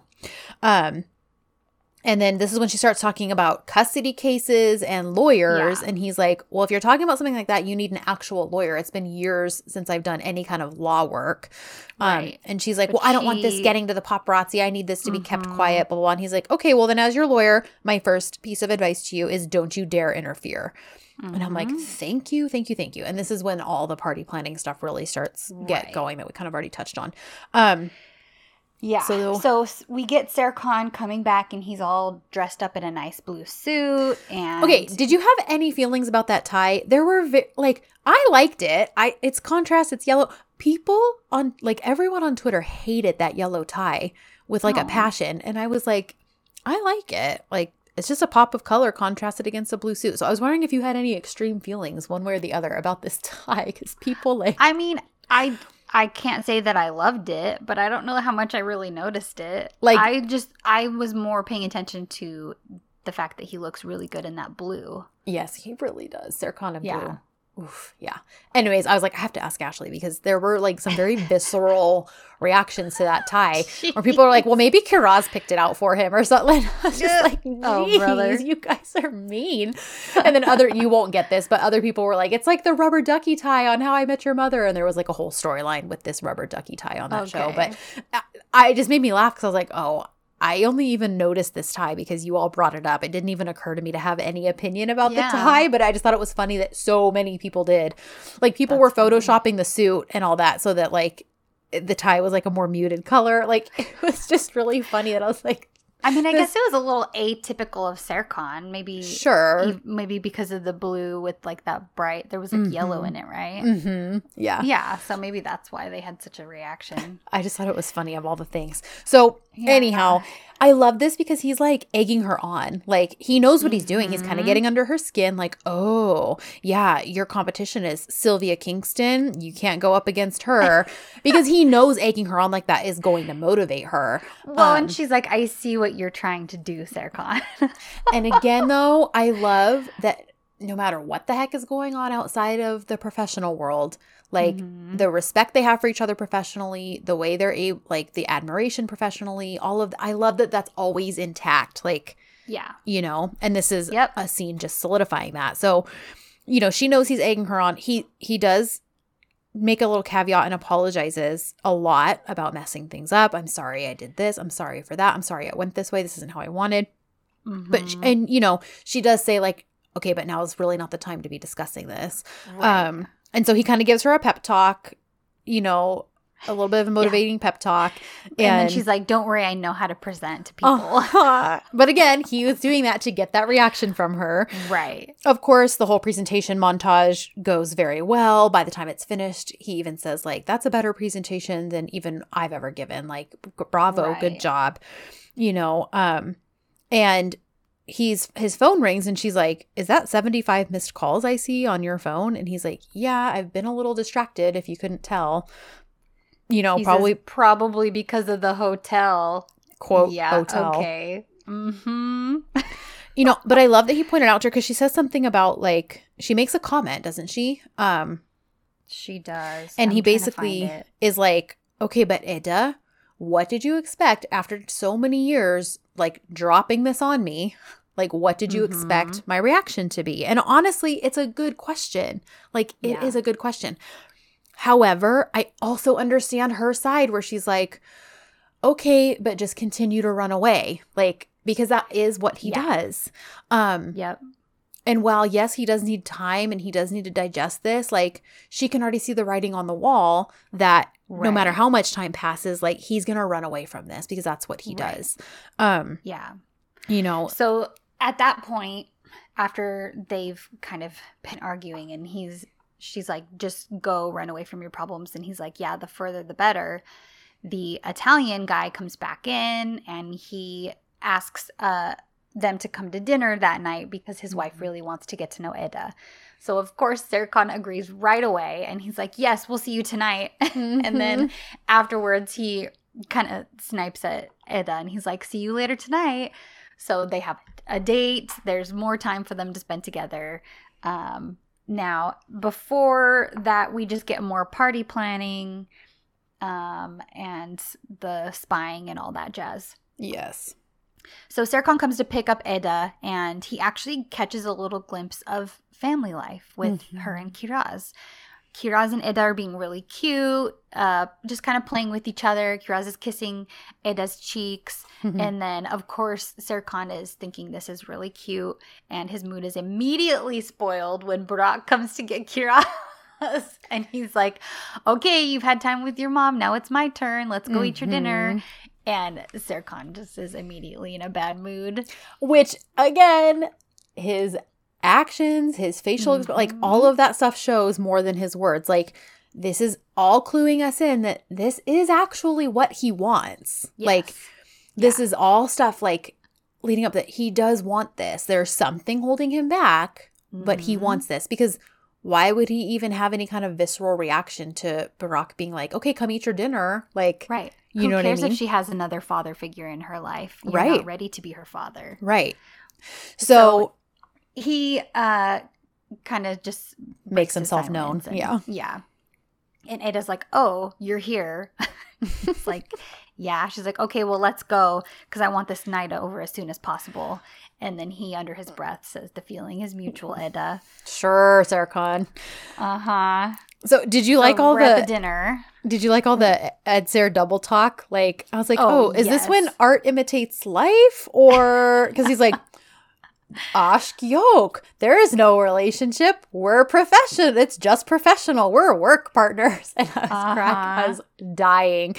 Um, Well, and they're both kind of getting in shots at each other, like, "Oh Mhm. yes, he would never run away from responsibility." uh-huh. And he's like, Eda's an open book. She she'll tell you everything. Like, oh my gosh.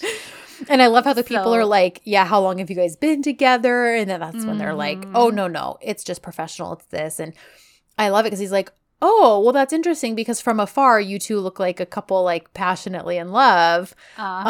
Um, and they're like, no, no, nothing between us, nothing at Mhm. all. Mm-hmm. Liars. So the conversation switches to the fact that Eda has a daughter and that she's a single mother. His wife is really impressed and she's like, I love girls. How would you, how did you do it? Just raising her on your Mhm. own. And Eda says, Oh, it was all love. With Yeah. love, a person can build a career and take care of a child. Uh, if there's no love, nothing will work, nothing can happen. So they ask Serkan if he has a, a kid, and she Eda answers for him. Yeah. No, he has no child. So anyway, the the dinner finishes and the couple I'm sorry, no, it's almost finished. Yeah, we kind of get a montage before we switch over to Engin and Erdem for a minute and Engin and Uh-huh. Pearl. It's just all work stress, family life balance, you Right, know, Pearl trying to get back to work. Yes, all that kind Yeah. of stuff. It's very cute. I did actually enjoy the scene, especially between Engin and Pearl once like Yes. Erdem was out of it and it was between them. Um, but yeah. So then we get Yeah. the end of the dinner niceties. Right, because he the the program leader from Italy is basically telling Eda that he's impressed with all of her work and that he's going to do the best that he can to get her the job tomorrow. And so she says thank you. And Serkan pipes in, ever Hmm. the supportive man with her career, and he says, "I guarantee you will not regret it at all." There's a phrase that Eda Hanım loves very much. And he quotes her, "There's more inside than you think." Hmm. and she is shocked that he just said this Mhm. um she, because she says yes this is a sentence that i used in one of my presentations and he's like yeah it was a very beautiful speech so then the couple leaves Mhm. and we get a really big reveal yes, we do. That we just we knew it. we totally knew it because Serkan was at her graduation Of course he was, which again, his actions are showing way more than what his words are saying. And honestly, I really loved how just straightforward he was when she's like, Serkan, were you at my graduation? And he's like, um, yeah. Yeah. It's a very it was a very important day. Why would I miss something like that? Yeah. Just so like why would you even think I would miss that? It was your Yep. graduation. Well, and then that's when he says to her, I know you experienced a lot of pain, but you weren't alone in that. That's not Yeah. exactly true. I have thought about you every single day since you left. Like, and she, you know, and she does very, you know, uh, I can't think of the word I was trying to say, but she points out, okay, but that doesn't actually change anything right now. Mhm.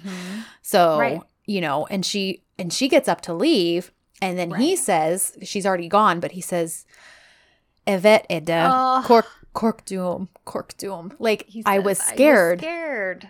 Yeah. Which we knew this is all like this is all stemming from his fear. So And this is really the shift. So, the Mhm. first half of the episode, we got Eda. We got her perspective. We got her being able to tell Serkan all of her Mhm. reasons, her train of thought, and the re- and the whole why behind she made the choices that she did.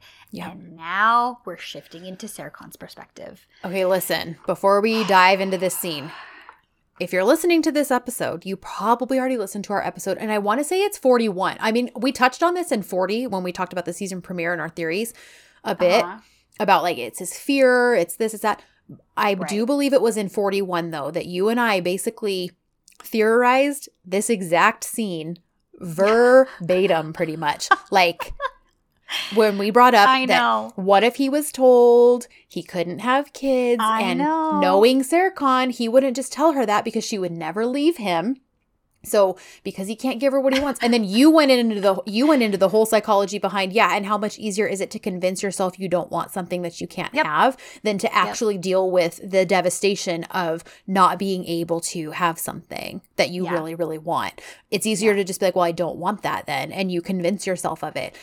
And this scene, like when this scene played We on live TV, I I like texted Ashley and I was oh like, oh my God. I was like, I feel so vindicated right now. Like, oh my god! Like even people I like were tweeting us, like, oh my gosh, your theory! Like it, like Somebody emailed us and told us they thought we had ghost written the episode. yes, oh my gosh! Which was if you you guys know for us especially, that's like the highest compliment ever when you're asking if we ghost wrote something Aisha wrote. Like, I mean, um, the the thing is, we and I and I told you this off off mic, obviously when we were texting.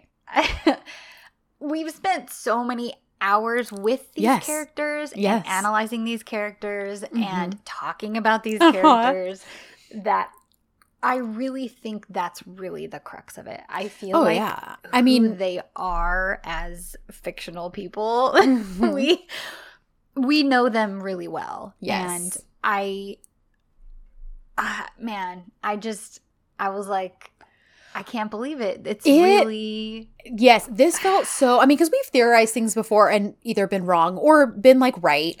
Um, sure. This this specifically though, I don't know. It felt I know. it felt so good to be like I know. because I feel like this one wasn't like there's certain things you can theorize and predict. Like I think the whole him being at her graduation was something easy for everyone Sure. to theorize and predict.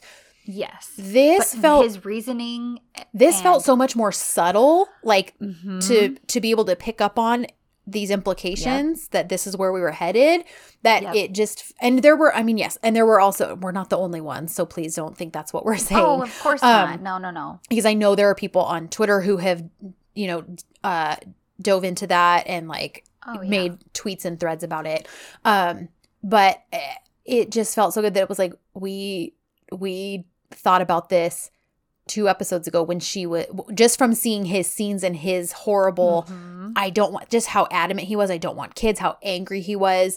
Um, Yeah. that's what made it that's what picked it up for us. That's what um made us go, huh, maybe he actually can't have them. And maybe it's because he went to a doctor's appointment that Eda wasn't present for. Like all and Mhm. it was just like all this stuff.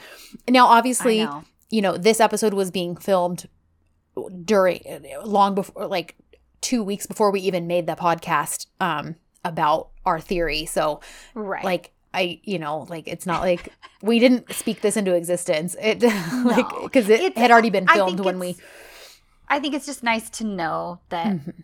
you know characters Yeah. and that you can anticipate things about them Yeah. and have them be correct. Like I, well, I don't and know. just just further proves again th- what we love about Aisha's writing is the consistency and how we can depend on her characters to Mhm. be them, be who they are. Like exactly this is something.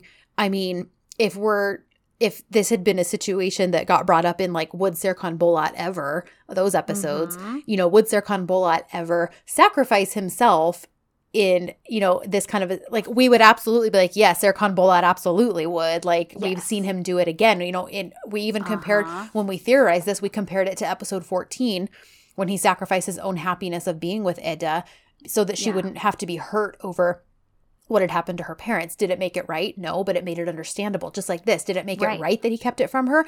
Absolutely Right. not. But it made it understandable because this man has never felt worthy of her. Mhm. And um and not because of anything Eda's done. She's done nothing but try to convince him that, you know, that she loves him and that he is worthy of love and her love, you know. But when someone really struggles with that deep down inside and internally, like you can't force them to see their worth. No. You know? exactly um, exactly And that's what this culminates to. So Right. So, Serkan goes to Eda's house after she leaves, and he's like, okay, time for you to listen to me. and Eda is just done. She doesn't want to listen, and she Mhm. says, I don't want to talk to you. And he says, No, I listened while you. I listened to you while you talked. Now it's your turn. So she says, Okay, well, be quiet. Kiraz is asleep. Leave me alone. I don't want to talk. So he says, Eda. And I don't know why it's so um when effective when they say bakbana bana Bana bak. I th- there's something super effective about, I agree. about when Turkish characters say that. Just like with it's just like just with gitme or like Right, it right. yeah. So he says, Eda, look at me. Look at me. The doctor told me that I could never have kids. The scream that came out of my mouth when he said that. And of course, Eda is shocked. She says, What are you saying? Hmm. He says, After I survived cancer, I went to the doctor without telling you. I told him I wanted to have kids with Eda, and he said it was impossible. he said it was impossible after all the medication with chemo, everything. She says, Okay, well, what about Kiraz then? He says, Kiraz is a miracle, okay? She's a miracle. Kiraz takes after both of us so much. I Hmm. should have known from the beginning. But after what the doctor said, it didn't seem very likely. Okay, him explaining that Yep. is like, yes, again, the power of denial, the power of thinking something is impossible. Why Seeing would what you, start think- seeing what you want to see? Right. So why would you why would it even occur to you to think like, "Oh, that's weird that she and I share all these traits?" Because if for the last 5 years, if you have been told you're not going to have kids, why would you think Yep. you have one floating around the world somewhere? Right. Like much less right in front of you sharing your same traits. It would be much easier to convince yourself that it's just a coincidence Mm-hmm. rather than co- con- think that she's your kid. Mhm. So Eda says, "Why didn't you tell me the truth? Why didn't you say that you why did you say you didn't want kids? You should have told me that we couldn't have kids then." and Serkan, he, he I- says, I literally tweeted when he said this, the real Serkan Bolat just stood up. Like, Yep. Because he says, because you wouldn't have left me. I didn't tell you this, um, but the doctor told me that within five years, the risk of my cancer coming back was 70%. Because you wouldn't have left if you knew. I would have had cancer again and you wouldn't leave again. You were going to ruin your life, for, me. He says, because you were willing to be unhappy with me. Like the fact that he can't even stand the thought of her being unhappy, even mm-hmm. though he would get to be with her. Yep. What I mean, how much more Serkan? The self sacrifice. Yep. Oh my gosh.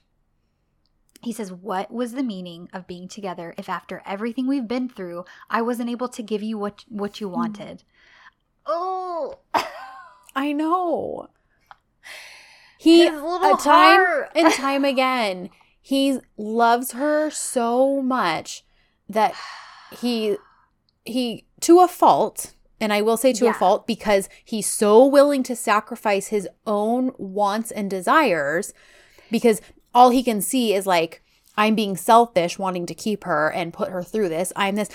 He doesn't see that that his actions in protecting her also hurt her though. Like he, right. I mean, he's he's seeing that now, but you know, but all he think all he's thinking about when making those decisions is that he can't stand to be the source of Right. Hurt or sorrow or any unhappiness in her life. That's all he's thinking. All he's thinking is I'm going to do whatever I can to let Eda be happy. She needs to be happy. If she's not if she's with me and I get sick and I die and I Yep. tell her we can't have kids, she there's no way that she can possibly be happy. That's all he's thinking Yep. about. Well, and the thing too, and I said this when we covered episode 14, I've reiterated it in other episodes, is this man believes that any pain, any pain that she would suffer, like because of him, whether, you know, staying with him in, you know, the first case, knowing that his family is responsible for her parents' death, in this case, not being able to give her children, um, possibly her being in for other years of dealing with a sick loved, you know, having to take care of him and all this stuff. yeah He's sitting here thinking, okay, I can cause her some momentary pain by pushing her away, but Right. once she's away from me, his self worth is so in the toilet. He's like, I'm going to be easy to get over. Her getting over me Mhm. is going to be easier than her getting over her parents' death, her getting over Right. throwing away her life to take care of a sick man, her getting over not being able to have children when that's something that we've both clearly wanted. Um, Right. You know, and things like that. Um, so I I do love that he said he went to the doctor and that he wanted kids with Eda because although we did argue that him not wanting kids is very Serkan because of you know Sure. the things we saw through the early episodes. So if it really had been him just carrying through with that, I still think it would have been in character for him. However, it is also in character to grow and change your mind about things like that. Um, Of course. and, you know, not everyone's going to. So this isn't saying like people who say they don't want kids are going to like change their mind. But, you know, you can and you are allowed to. um, Mhm. and, you know, and this is something that he started to allow himself to want. Um, and then, of course, it came back to, you know, Right. bite him because then it was like, well, now that you want this, you can't have it. And, right. And again, that sense of protecting his own heart. Mhm. What what better way to do it than to decide, well then Mm-hmm. I just don't want kids. It- Mhm. They're not for me. I don't ever want them. Right. And he, you know, he continues because Eda's like, okay, well what about now? You have a daughter, Serkan. Hmm. And he says, I can't do it. And again, we see his self worth here because he says, I'm a sick man, Eda. And I think that's a double edged statement right there. Mhm. Uh, because he continues, but uh, like I said, I think he's also referring to who he is as a person. Yeah. But he says, There's a risk of me getting cancer again at any moment. What's the point of starting a life knowing this information? You don't understand. I Hmm. have a ticking time bomb inside me, okay? It's ready to blow up any time. You don't know what it's like and you don't know how scary it is. And honestly, again, I've never dealt with anything as serious as cancer, but if you have any kind of ailment or in my case autoimmune disease, all Yeah. you're thinking about even if things are under control, all you think about are the times when they weren't under control. Mm-hmm. All you can think about are the times when it potentially in the future this thing inside you could just bite back again and take things away from you because it can often feel like that. It can feel Yeah. like there's something inside you that's just a ticking time bomb waiting to explode where there's nothing you can do about it and all you have to do is go, well, this is life. This is what I'm dealing with now. Yeah.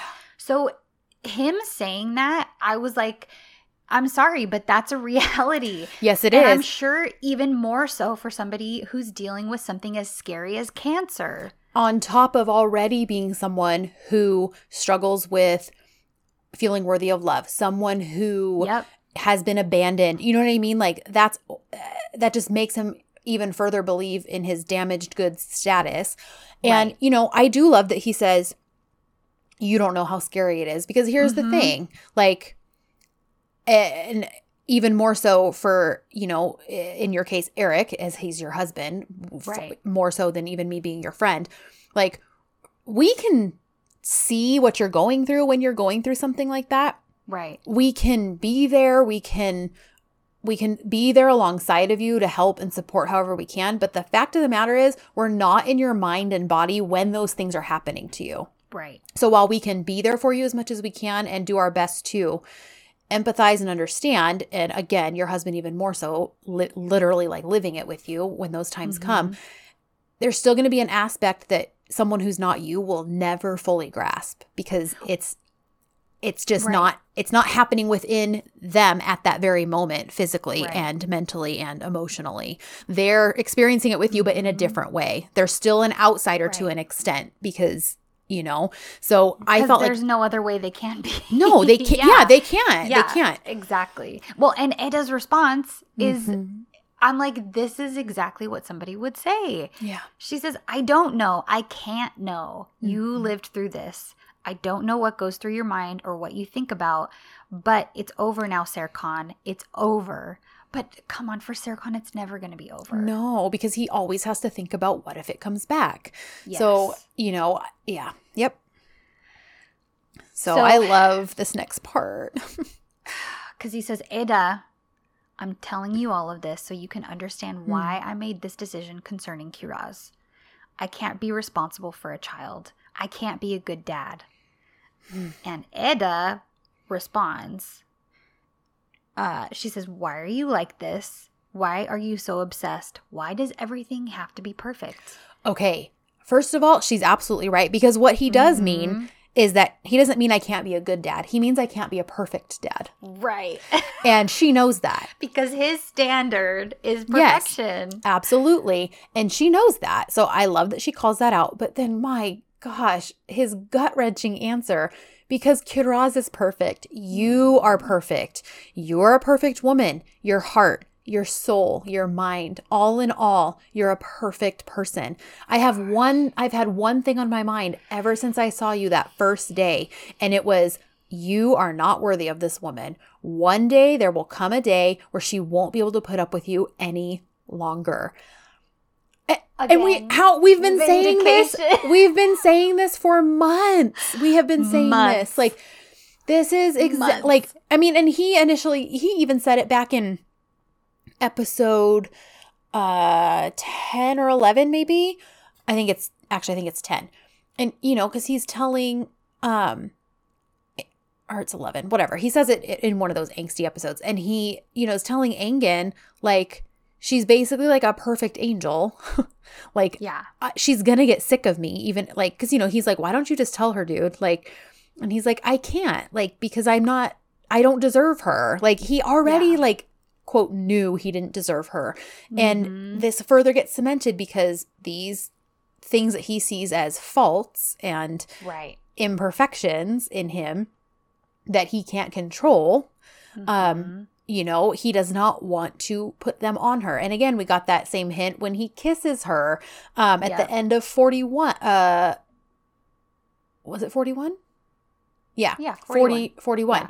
And you know, and he's like, "I'm sorry, Eda. I was scared. I thought I was dying. I couldn't drag you through that." Like Mhm. all these little breadcrumbs that led to this exact moment. Like it- Yep. so she um she says, "So you locked your heart and soul in a cage and called it living. Why do you put yourself through this? Why do you restrict yourself so?" And it's so interesting because, sorry, before you get into Mhm. what he says in Mhm. response, because this is another, another hint of how they are so essentially different people. Yes. Because Eda, her answer to everything is Mhm. love. yeah. How could I go through these hard things? Because I have love. How Mhm. could I deal with the tough things in life? Because I have love. How could I raise a daughter on my own? Because I have love. She is so open. Her response to everything is to open her heart to other people, Yeah. to reach out to other people. And Serkan's is to put up a wall because he's like, no, no, Mhm. no, I need to protect it. I need to protect myself. And that's how I'm going to cope with the hard things in life. Yeah. Yep. And he and like we all do when we get scared or in a situation where we don't know what to do, we're going to revert to what we know, not Mhm. not what takes uh not what takes necessarily being brave, not necessarily what takes um breaking a mold. Like our initial gut reaction is usually going to be revert back to what I know, crawl back Yep. into my shell, my little my little cove of safety or Yep. what I think is safe, you know. Exactly. So he says to her, Eda, I'm used to solitude.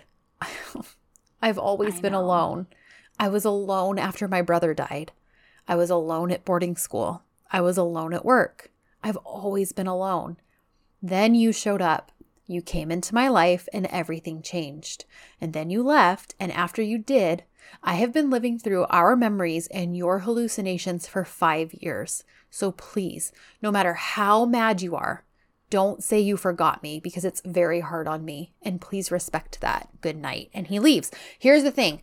So he's finally admitting that he does believe he's easy to get over Mhm. and forget about because that's that's part of what dro- drove all of his reasonings for things is like well whatever pain she goes through initially that i inflict on her it's going to be easier it's going to be easier in the long run because then she'll just forget about me because i'm not worth it anyways yeah. so he basically said that he he's saying like here is my like battered and bruised heart and feelings of Mhm. self-worth self-worth here they are and so what's the worst thing you could possibly do to someone like that is to say that they're forgettable. So yeah. while he's saying like you know all of his mm-hmm. actions said otherwise as far as like yeah forget about me. Right. Eh, really what he was saying was am, am i truly that forgettable? And so he does he mm-hmm. want that confirmed? No. Like No. of course he doesn't deep down want that confirmed. So he's just saying be mad at me be angry at me hate my guts but please just don't please don't tell me that i'm forgettable like Right. he's felt all forgettable He's been, yeah. Well, and all he's been clinging to were memories. Exactly. And he's like, how could I possibly forget you? You're the only thing that's been good in my life. Yes. What that's what I need are those Yeah. memories of you, and that's what I've been living on. yeah So for her to do the opposite and Yep. to say that she's forgetting him, it's gonna feel worse to him right than it might be for her in thinking, well, I just have to forget him. I have to move on. Yes. So I just love that. Like he's been forgettable his entire life, but he Eda being Eda would be the final straw for him, like Mhm. being forgettable to her. to anybody but her. Mm. Yeah. So this is where we get um Engin's tough love, and I am Yeah. here The next day. for it. Yes, Mhm. yes. Yeah. Because he, of course, knows that that Serkan's still in love with Eda. Yep. He's like, okay, okay, Serkan, you're in love with Eda. You're still in love with Eda. And Serkan says yes. He says, do you love Kiraz? And Serkan says, Engin, yes, no matter how, what a crazy question it is, but yes, I do. I love that that's how he answered it Yes. Again, he hasn't known her that long. So it does feel a Mhm. bit like a crazy question to ask if you love this little girl. But, you know, he now knows that she's a piece of him, a piece of Eda, Right. this thing he never thought he could ever have. Mm-hmm. And now again, we've just, and we've been given the idea he's been going back over their interactions in a different light. You know, so of course, like there's this, he's solidifying that little, that bond that's already there between them, but he's actually able to feel and acknowledge it. Like, right. and so I love that that's how Engin presented it to him. And you know what else I loved too, though, is Engin getting emotional because, you know, Mhm. Serkan's like, because Engin's like, didn't you want a baby with Eda? Isn't that one of the things you wanted most? And he's like, yeah, but then all this stuff happened. And of course, I can't do that to them. What happens if I let them, like, okay, I let them in and Kiraz gets attached to me and then I get sick again and I die and I just leave them halfway? Exactly. And- That's all he can think about. Right.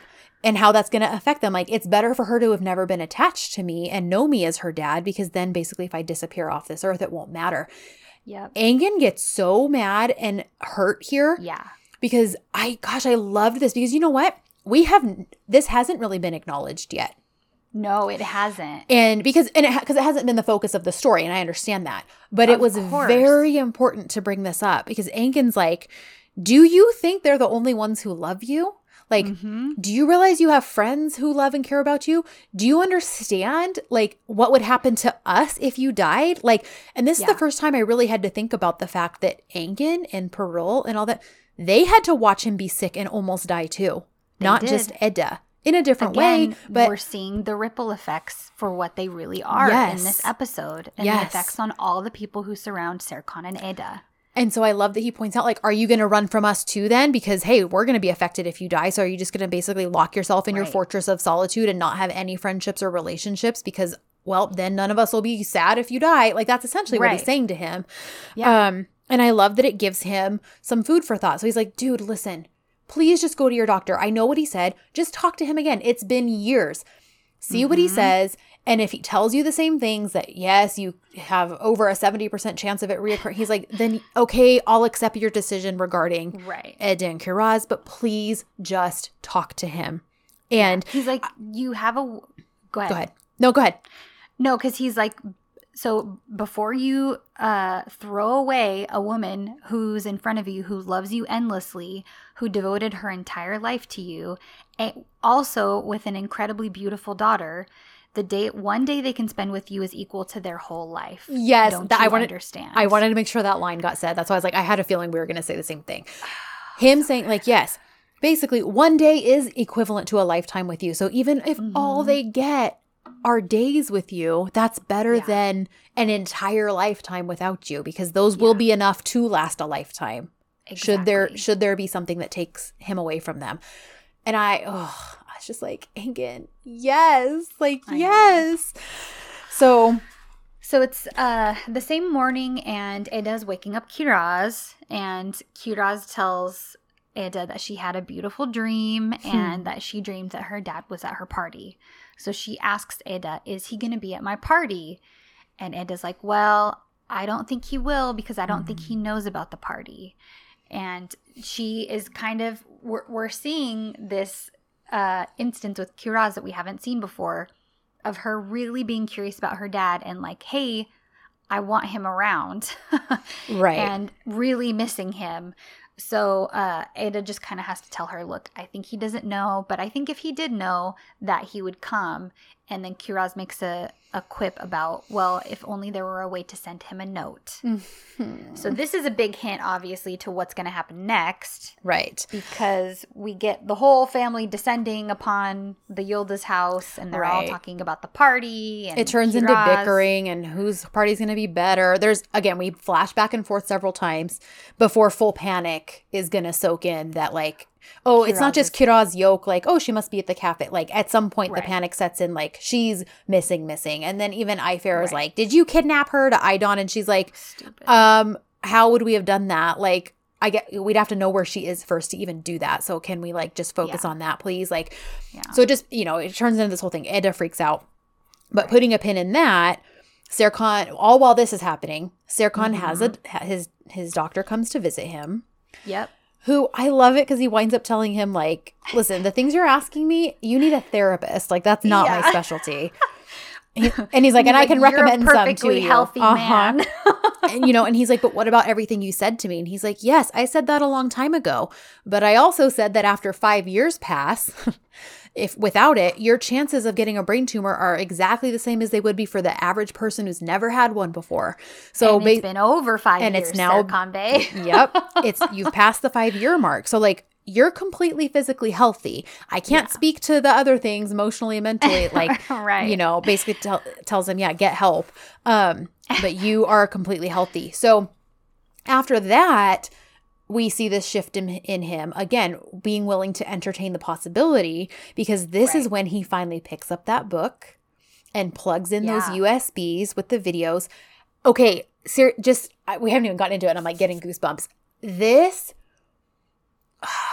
I cannot say it. I, there aren't words like to describe literally how perfect this scene is because yeah. number one, he killed it in his rea- Mhm. this a hundred percent. I have no doubts in my mind. This is the scene he was specifically talking about in that Instagram live. For sure. Um, but uh, the the things we get into. Number one, I know we kind of touched on this earlier, but again, the further proof that this was never a spiteful, mean No. thing on Eda's part. Because I mean, she started making him videos while she was still pregnant. Like, Mm-hmm. just in case there would ever be a time in his life that he wanted to know these things. And that you don't do that for someone who you hate or are villainizing or Right. want, you know, have bad intentions towards or anything like that. You wouldn't you wouldn't do that. And so that um and I I love that this showed the ups and downs too because we have the happiness of her being pregnant and saying you're going to have a daughter in a few days Um, When she's born that euphoria of those for brand new you know she smells so good she's amazing she's perfect she smells like cherries maybe that's what we should name her but then we also get her at some point down the road she's just sobbing into the camera that Mhm. motherhood is hard and she doesn't know what she wants. She's just been crying and I don't know what to give her. I don't know if she wants you. I don't know what I'm doing wrong. Like, I'm a terrible mother. Like, you know what I mean? It wasn't just like, here's all these happy, wonderful videos of our perfect life that we've led. Like, right. it was raw and gritty and I, oh, I loved that. Yeah, it. it was it was beautiful and he was getting to see all of those moments. He's getting to see everything that he could have been a part of and you can see Mhm. exactly how much it's affecting him as he's watching it and there's there's so much emotion and there are so many facets to this whole situation and this whole Mhm. scene where you know that his heart is breaking not only because he's missed this but Mhm. because you know that he's blaming himself Oh, for missing all 100%. of this. yeah. Like we we know that Serkan deals with so much guilt as it is, but Mm-hmm. for him to see these things, and I'm sure, espe- like yes, the happy moments because Mm-hmm. the heartbreak and the bittersweet uh, effect that it would have on him from missing those things, but even that Eda was in so much pain Mhm. and was hurting and going through these things, and he was not there to help Yeah. her. he couldn't be there to encourage her and and hold her up and be her other Exactly. half like mhm. And one thing I thought was really beautiful in this scene is that um, Eda says to him, Kiraz means to be born again. She Hmm. reminded me of you.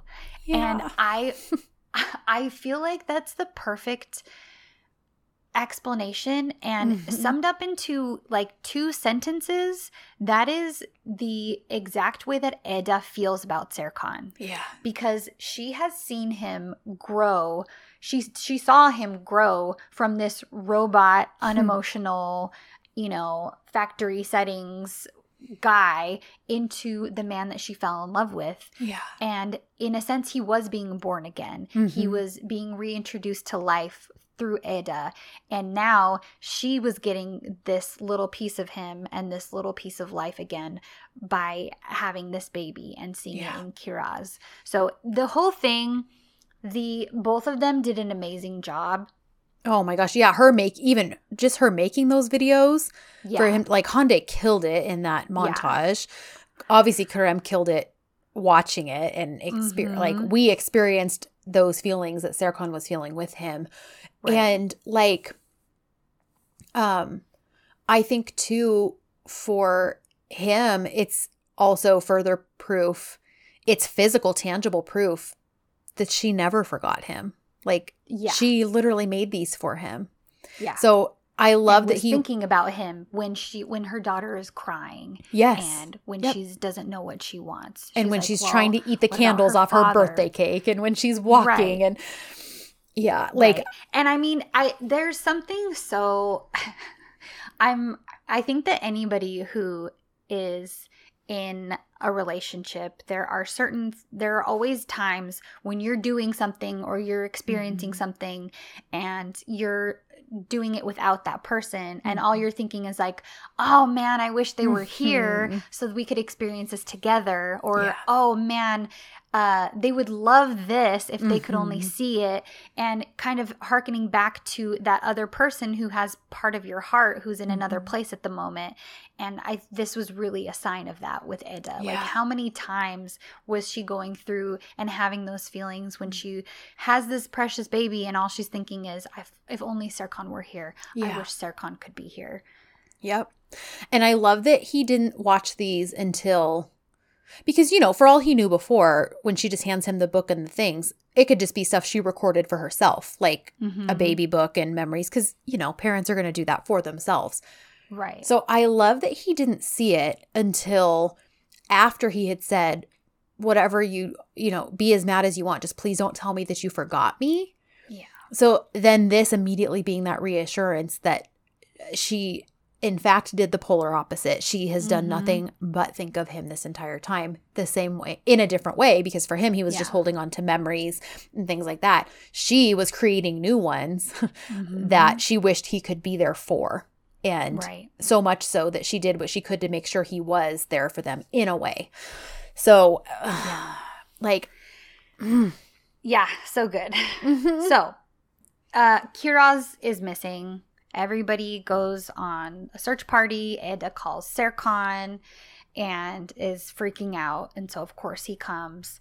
And I also love that when he gets there, he's like, "Okay, I've already, I've already called the cops. I've already got a search team going. Do like, you he's love that? Done all of these things because that is so Serkan Bolat. Like, there, Oh, yeah. everyone else is frazzled and like, and I do love that Engin's like, he takes charge and he's like, split up. You two go here. We'll go this way. Like, he already kind of starts that out. But Serkan, being Serkan, like, he's worried, obviously. He's not just like, okay, Ed, to calm down. This doesn't matter.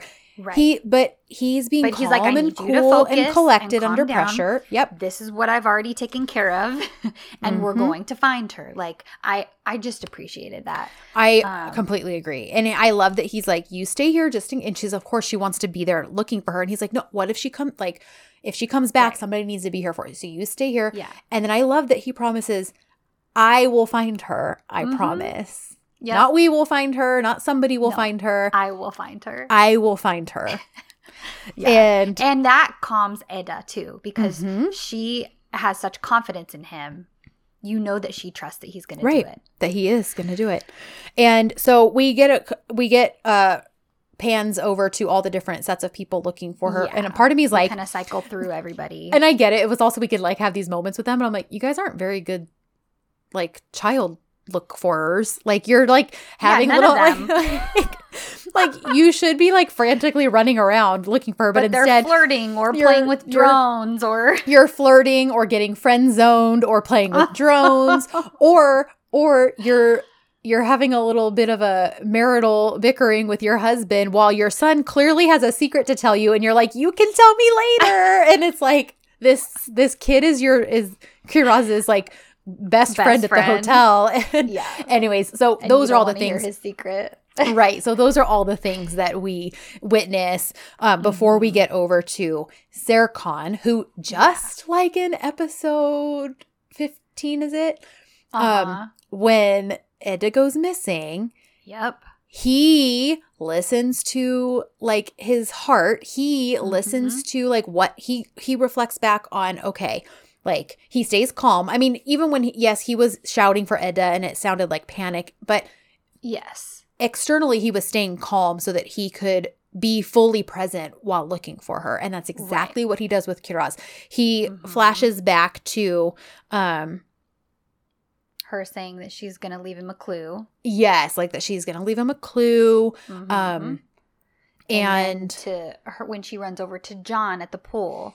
yes. and he puts two and two together Like that he they're friends. realizes well and he realizes she's not the type of little girl who would just run away she's going to leave a clue for Mhm. people to know where she's at and so he goes and finds john Mhm. and john basically spills the beans like oh yeah i know where kiraz is and Serkan asks him well, I love that he's like she asked me to write a note because Yes. I was like obviously during the live I didn't catch that because I was like, well, wait, how did she write her dad a note? So I, because you know, she says she doesn't know how to read or write. So I was like, I loved that John was, she had John do it for her. I thought that was yeah adorable. Anyways, So um he's like, okay, so where did she send the note off? And then he realizes as she says it, as he says it, oh, from the highest hill, that she would dad- kind of release it into space, so Yes. to speak, for her dad. Aw. So, So- of course he knows exactly where to head. Mm-hmm. And I okay, I already loved this scene, but they play my favorite instrumental from the series. Um, and and it's uh it's on our playlist, but it's called "Believe in Me." And as soon as that, I don't know, there's just something about that instrumental. It just gets me emotional just hearing it, just even playing in Mhm. the car when I don't even have a scene playing with it. So I Mhm. love that that's what started playing here.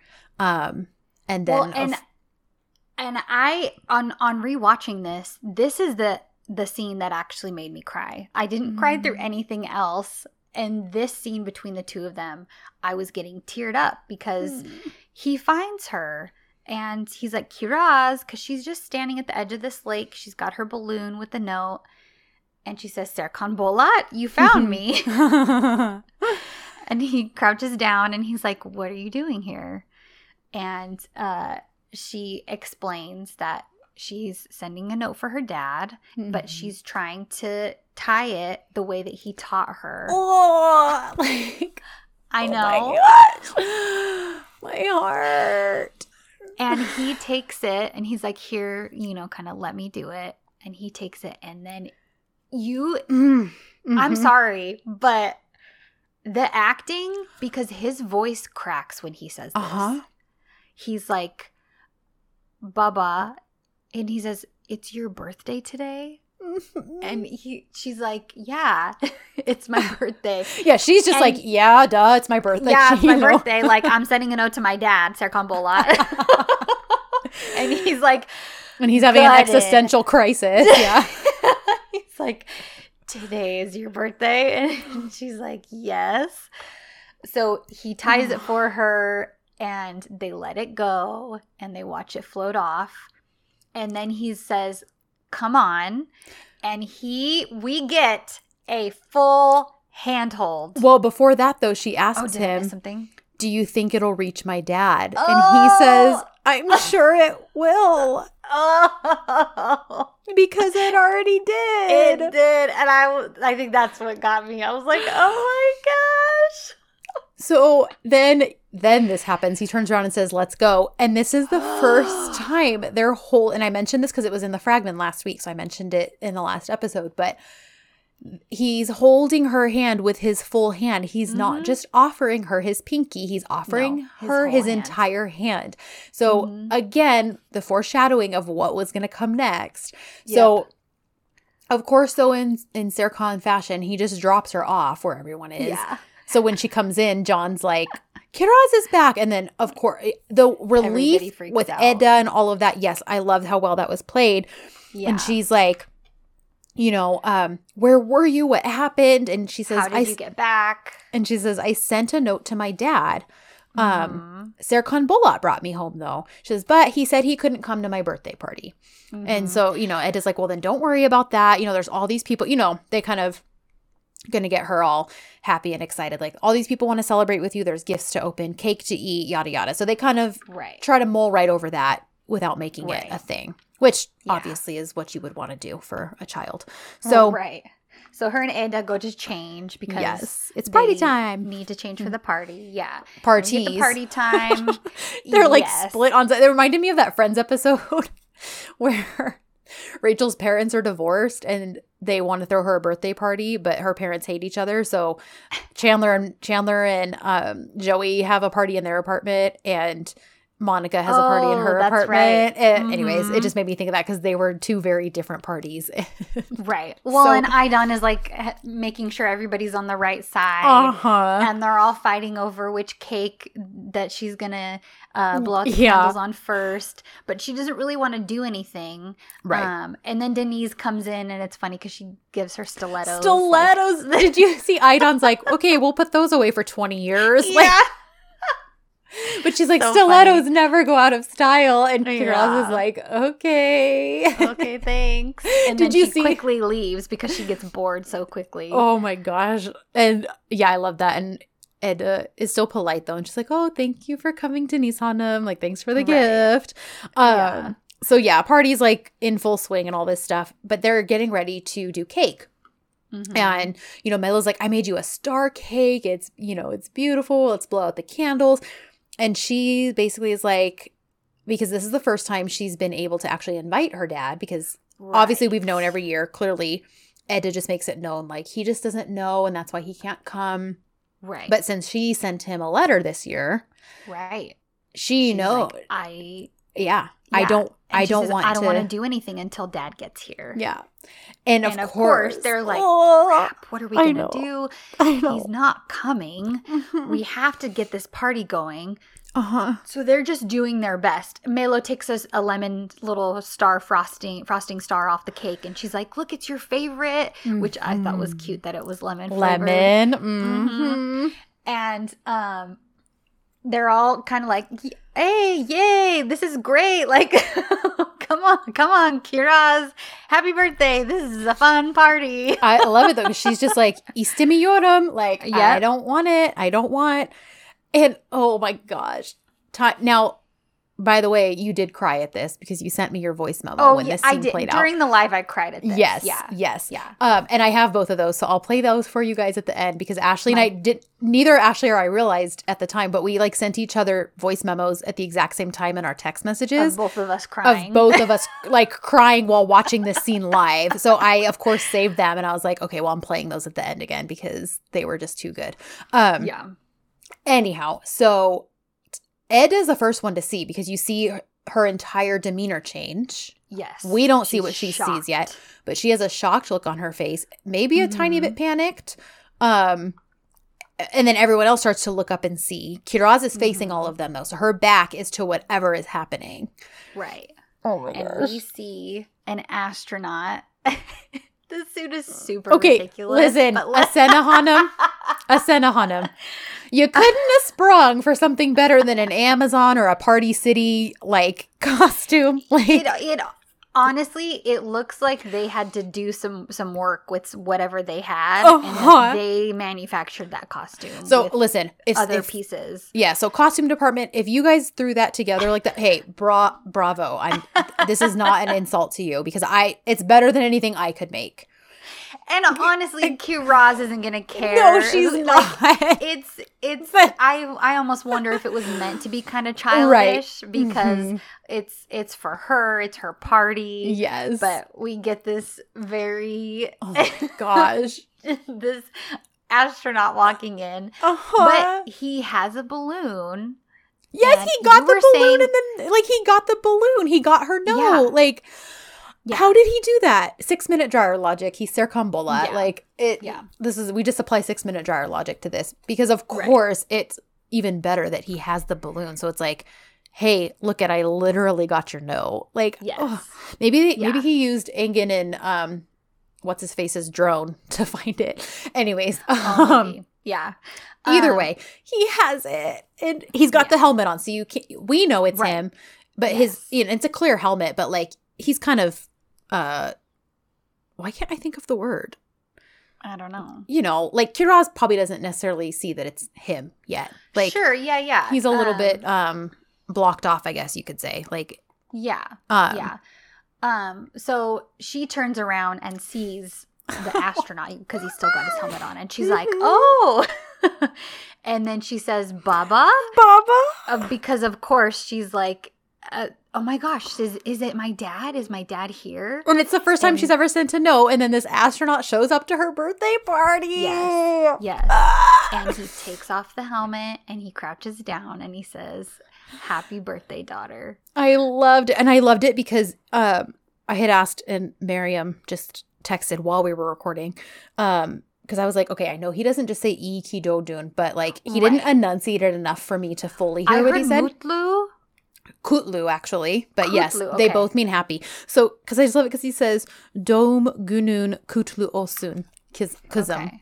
and that literally is like congratulating you that it's your birthday because e kidonin is good that you're born, which makes sense because we say things like e kivarsin, all that kind of stuff. Right. Um, but it mid it's bas- it's really just saying like congratulations on your birthday. So it's it's another way of saying happy birthday. Okay. Um, Okay. but oh my gosh, like Yeah. oh, I the the perfect the perfect arc. I I mean, if Ugh. this episode couldn't have ended any better after It- all of the work that was done. Yes. Like, and just to see how literally everything led up to this, like Uh-huh. everything that's been happening since the beginning of season two. And then again, the themes and things we even saw way back in season Yeah. one. Yeah. It all led to this. And we got to see like his heart finally get to a place where he could allow himself to want that again Yep. or to think that he deserves it more Right. i think is more you know or that not only does he deserve it but he's worthy of their love whether or not he's going to be able to physically be around for eternity or not you know Yes. Um, yeah. Well, and again, this is something we've talked about before on the podcast, but the whole I feel like with the whole arc of Serkan and Kiraz from the start, Mhm. from their first meeting, and how they went from that first meeting to here, it Mhm. very much has been shown to us. It's been all showing and no telling. yes Like that's all we've seen with the two of them. For as much dialogue as we got between him and Eda this particular Mhm. episode, the whole arc between him and that little girl, we have been shown their Yeah. relationship. We've seen him fall in love with her. yeah We have seen him grow to to have that affection for her and same Mhm. for her to Yeah. have that affection for him and it's it was the perfect culmination Oh, it the really- perfect episode it honestly i'm like truly debating if this knocks 11 out of first place for me like I mean, it's the so like i like i have zero complaints. Like i I know.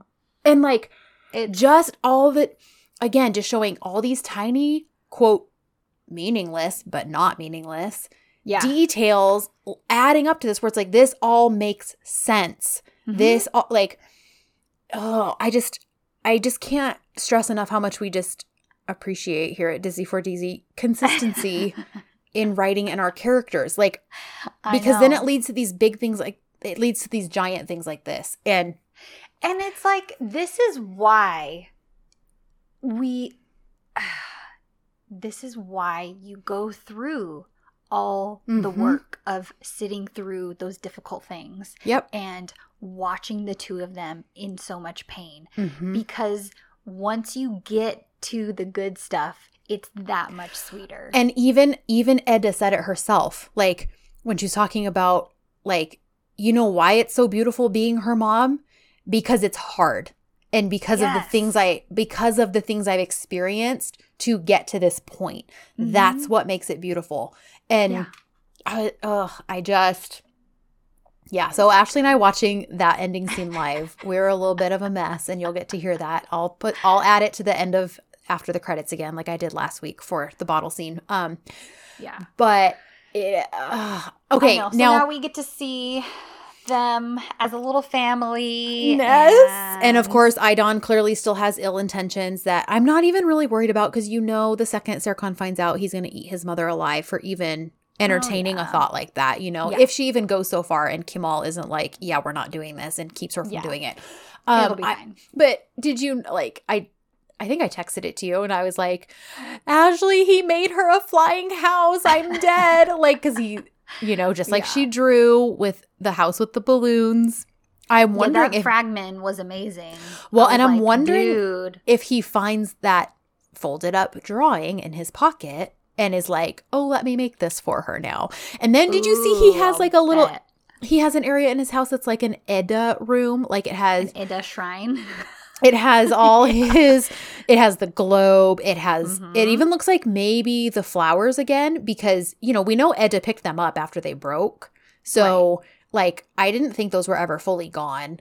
Um so I feel like the flower I think the, the- flowers are back, the, globe, the handcuffs. even I'll the starfish. lipstick is there. Remember when he stole the starfish during the 30s when Deniz like was like male Deniz was like, "Oh yeah, when we were little because our names went together, Star and C and like blah blah blah." Oh. And Serkan Amnesia Serkan was bugged by that and couldn't figure out why. But he had like picked up a starfish and I was like, "Oh, so Yeah. he swiped that starfish cuz there's like starfish on the on the table, um, you know, old pictures and things like that. The, the little Prince book." So like I'm really excited. I'm really excited. Although we won't get to watch it live because we will be out of town. Um, so neither one of us will get to watch it live. Um, and I'm guessing it'll be pretty easy to avoid spoilers because we'll be busy vacationing, so we won't be like Yeah. scrolling social media. Um, so we will we we won't record that episode likely until next Tuesday. So I know, almost a almost while, almost two weeks from now. So because we're recording this one so early, so I apologize. Right. Um, we'll have that little gap of time, but yes, it'll probably be Tuesday, the whatever that date is, like the twelfth or thirteenth Yeah. or something. Anyways, um, I, yeah, I hope. Here's what. Okay, did you? I got this like when the scene ended. I immediately thought of the end of You've Got Mail, and when Meg Ryan is like, "I wanted it to be you. I wanted it to be you Oh, so yeah. badly," and That I was Kiraz will say that to him. Yes, like oh my gosh, like or, or something about like like my heart already knew Serkan Bolat or just some like just something Right. like or that like, where I knew it. I knew it, Serkan Bolat. Something. Uh-huh.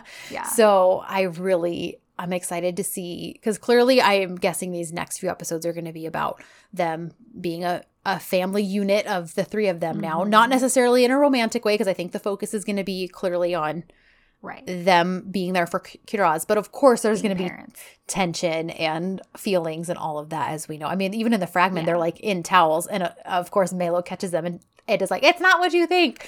Um, yeah. So yeah, we're gonna get all that kind of stuff back. So I, Yeah. I, It'll be great.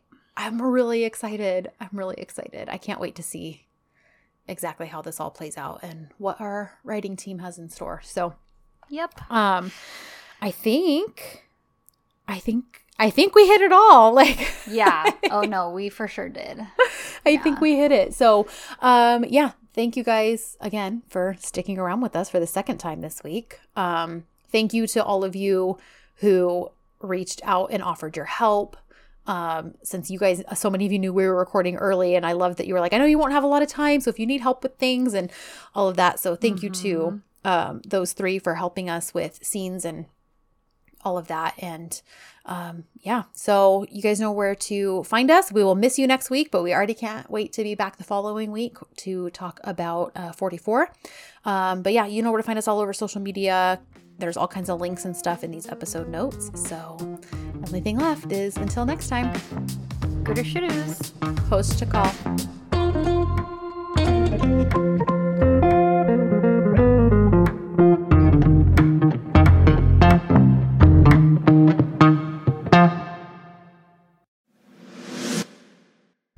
Merhaba, Kristen here again, as promised, uh, bringing you our live voice memo recordings from when Ashley and I saw that final scene for the first time. So, if you want to hear those, stick around and I'll play those for you right now. Well, now I'm actually crying. oh my gosh. oh my gosh. This is.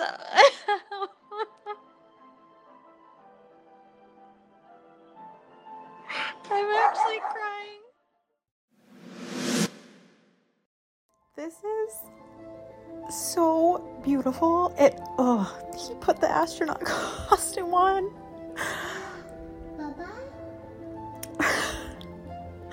I oh my gosh. Oh my gosh. this entire episode was perfection.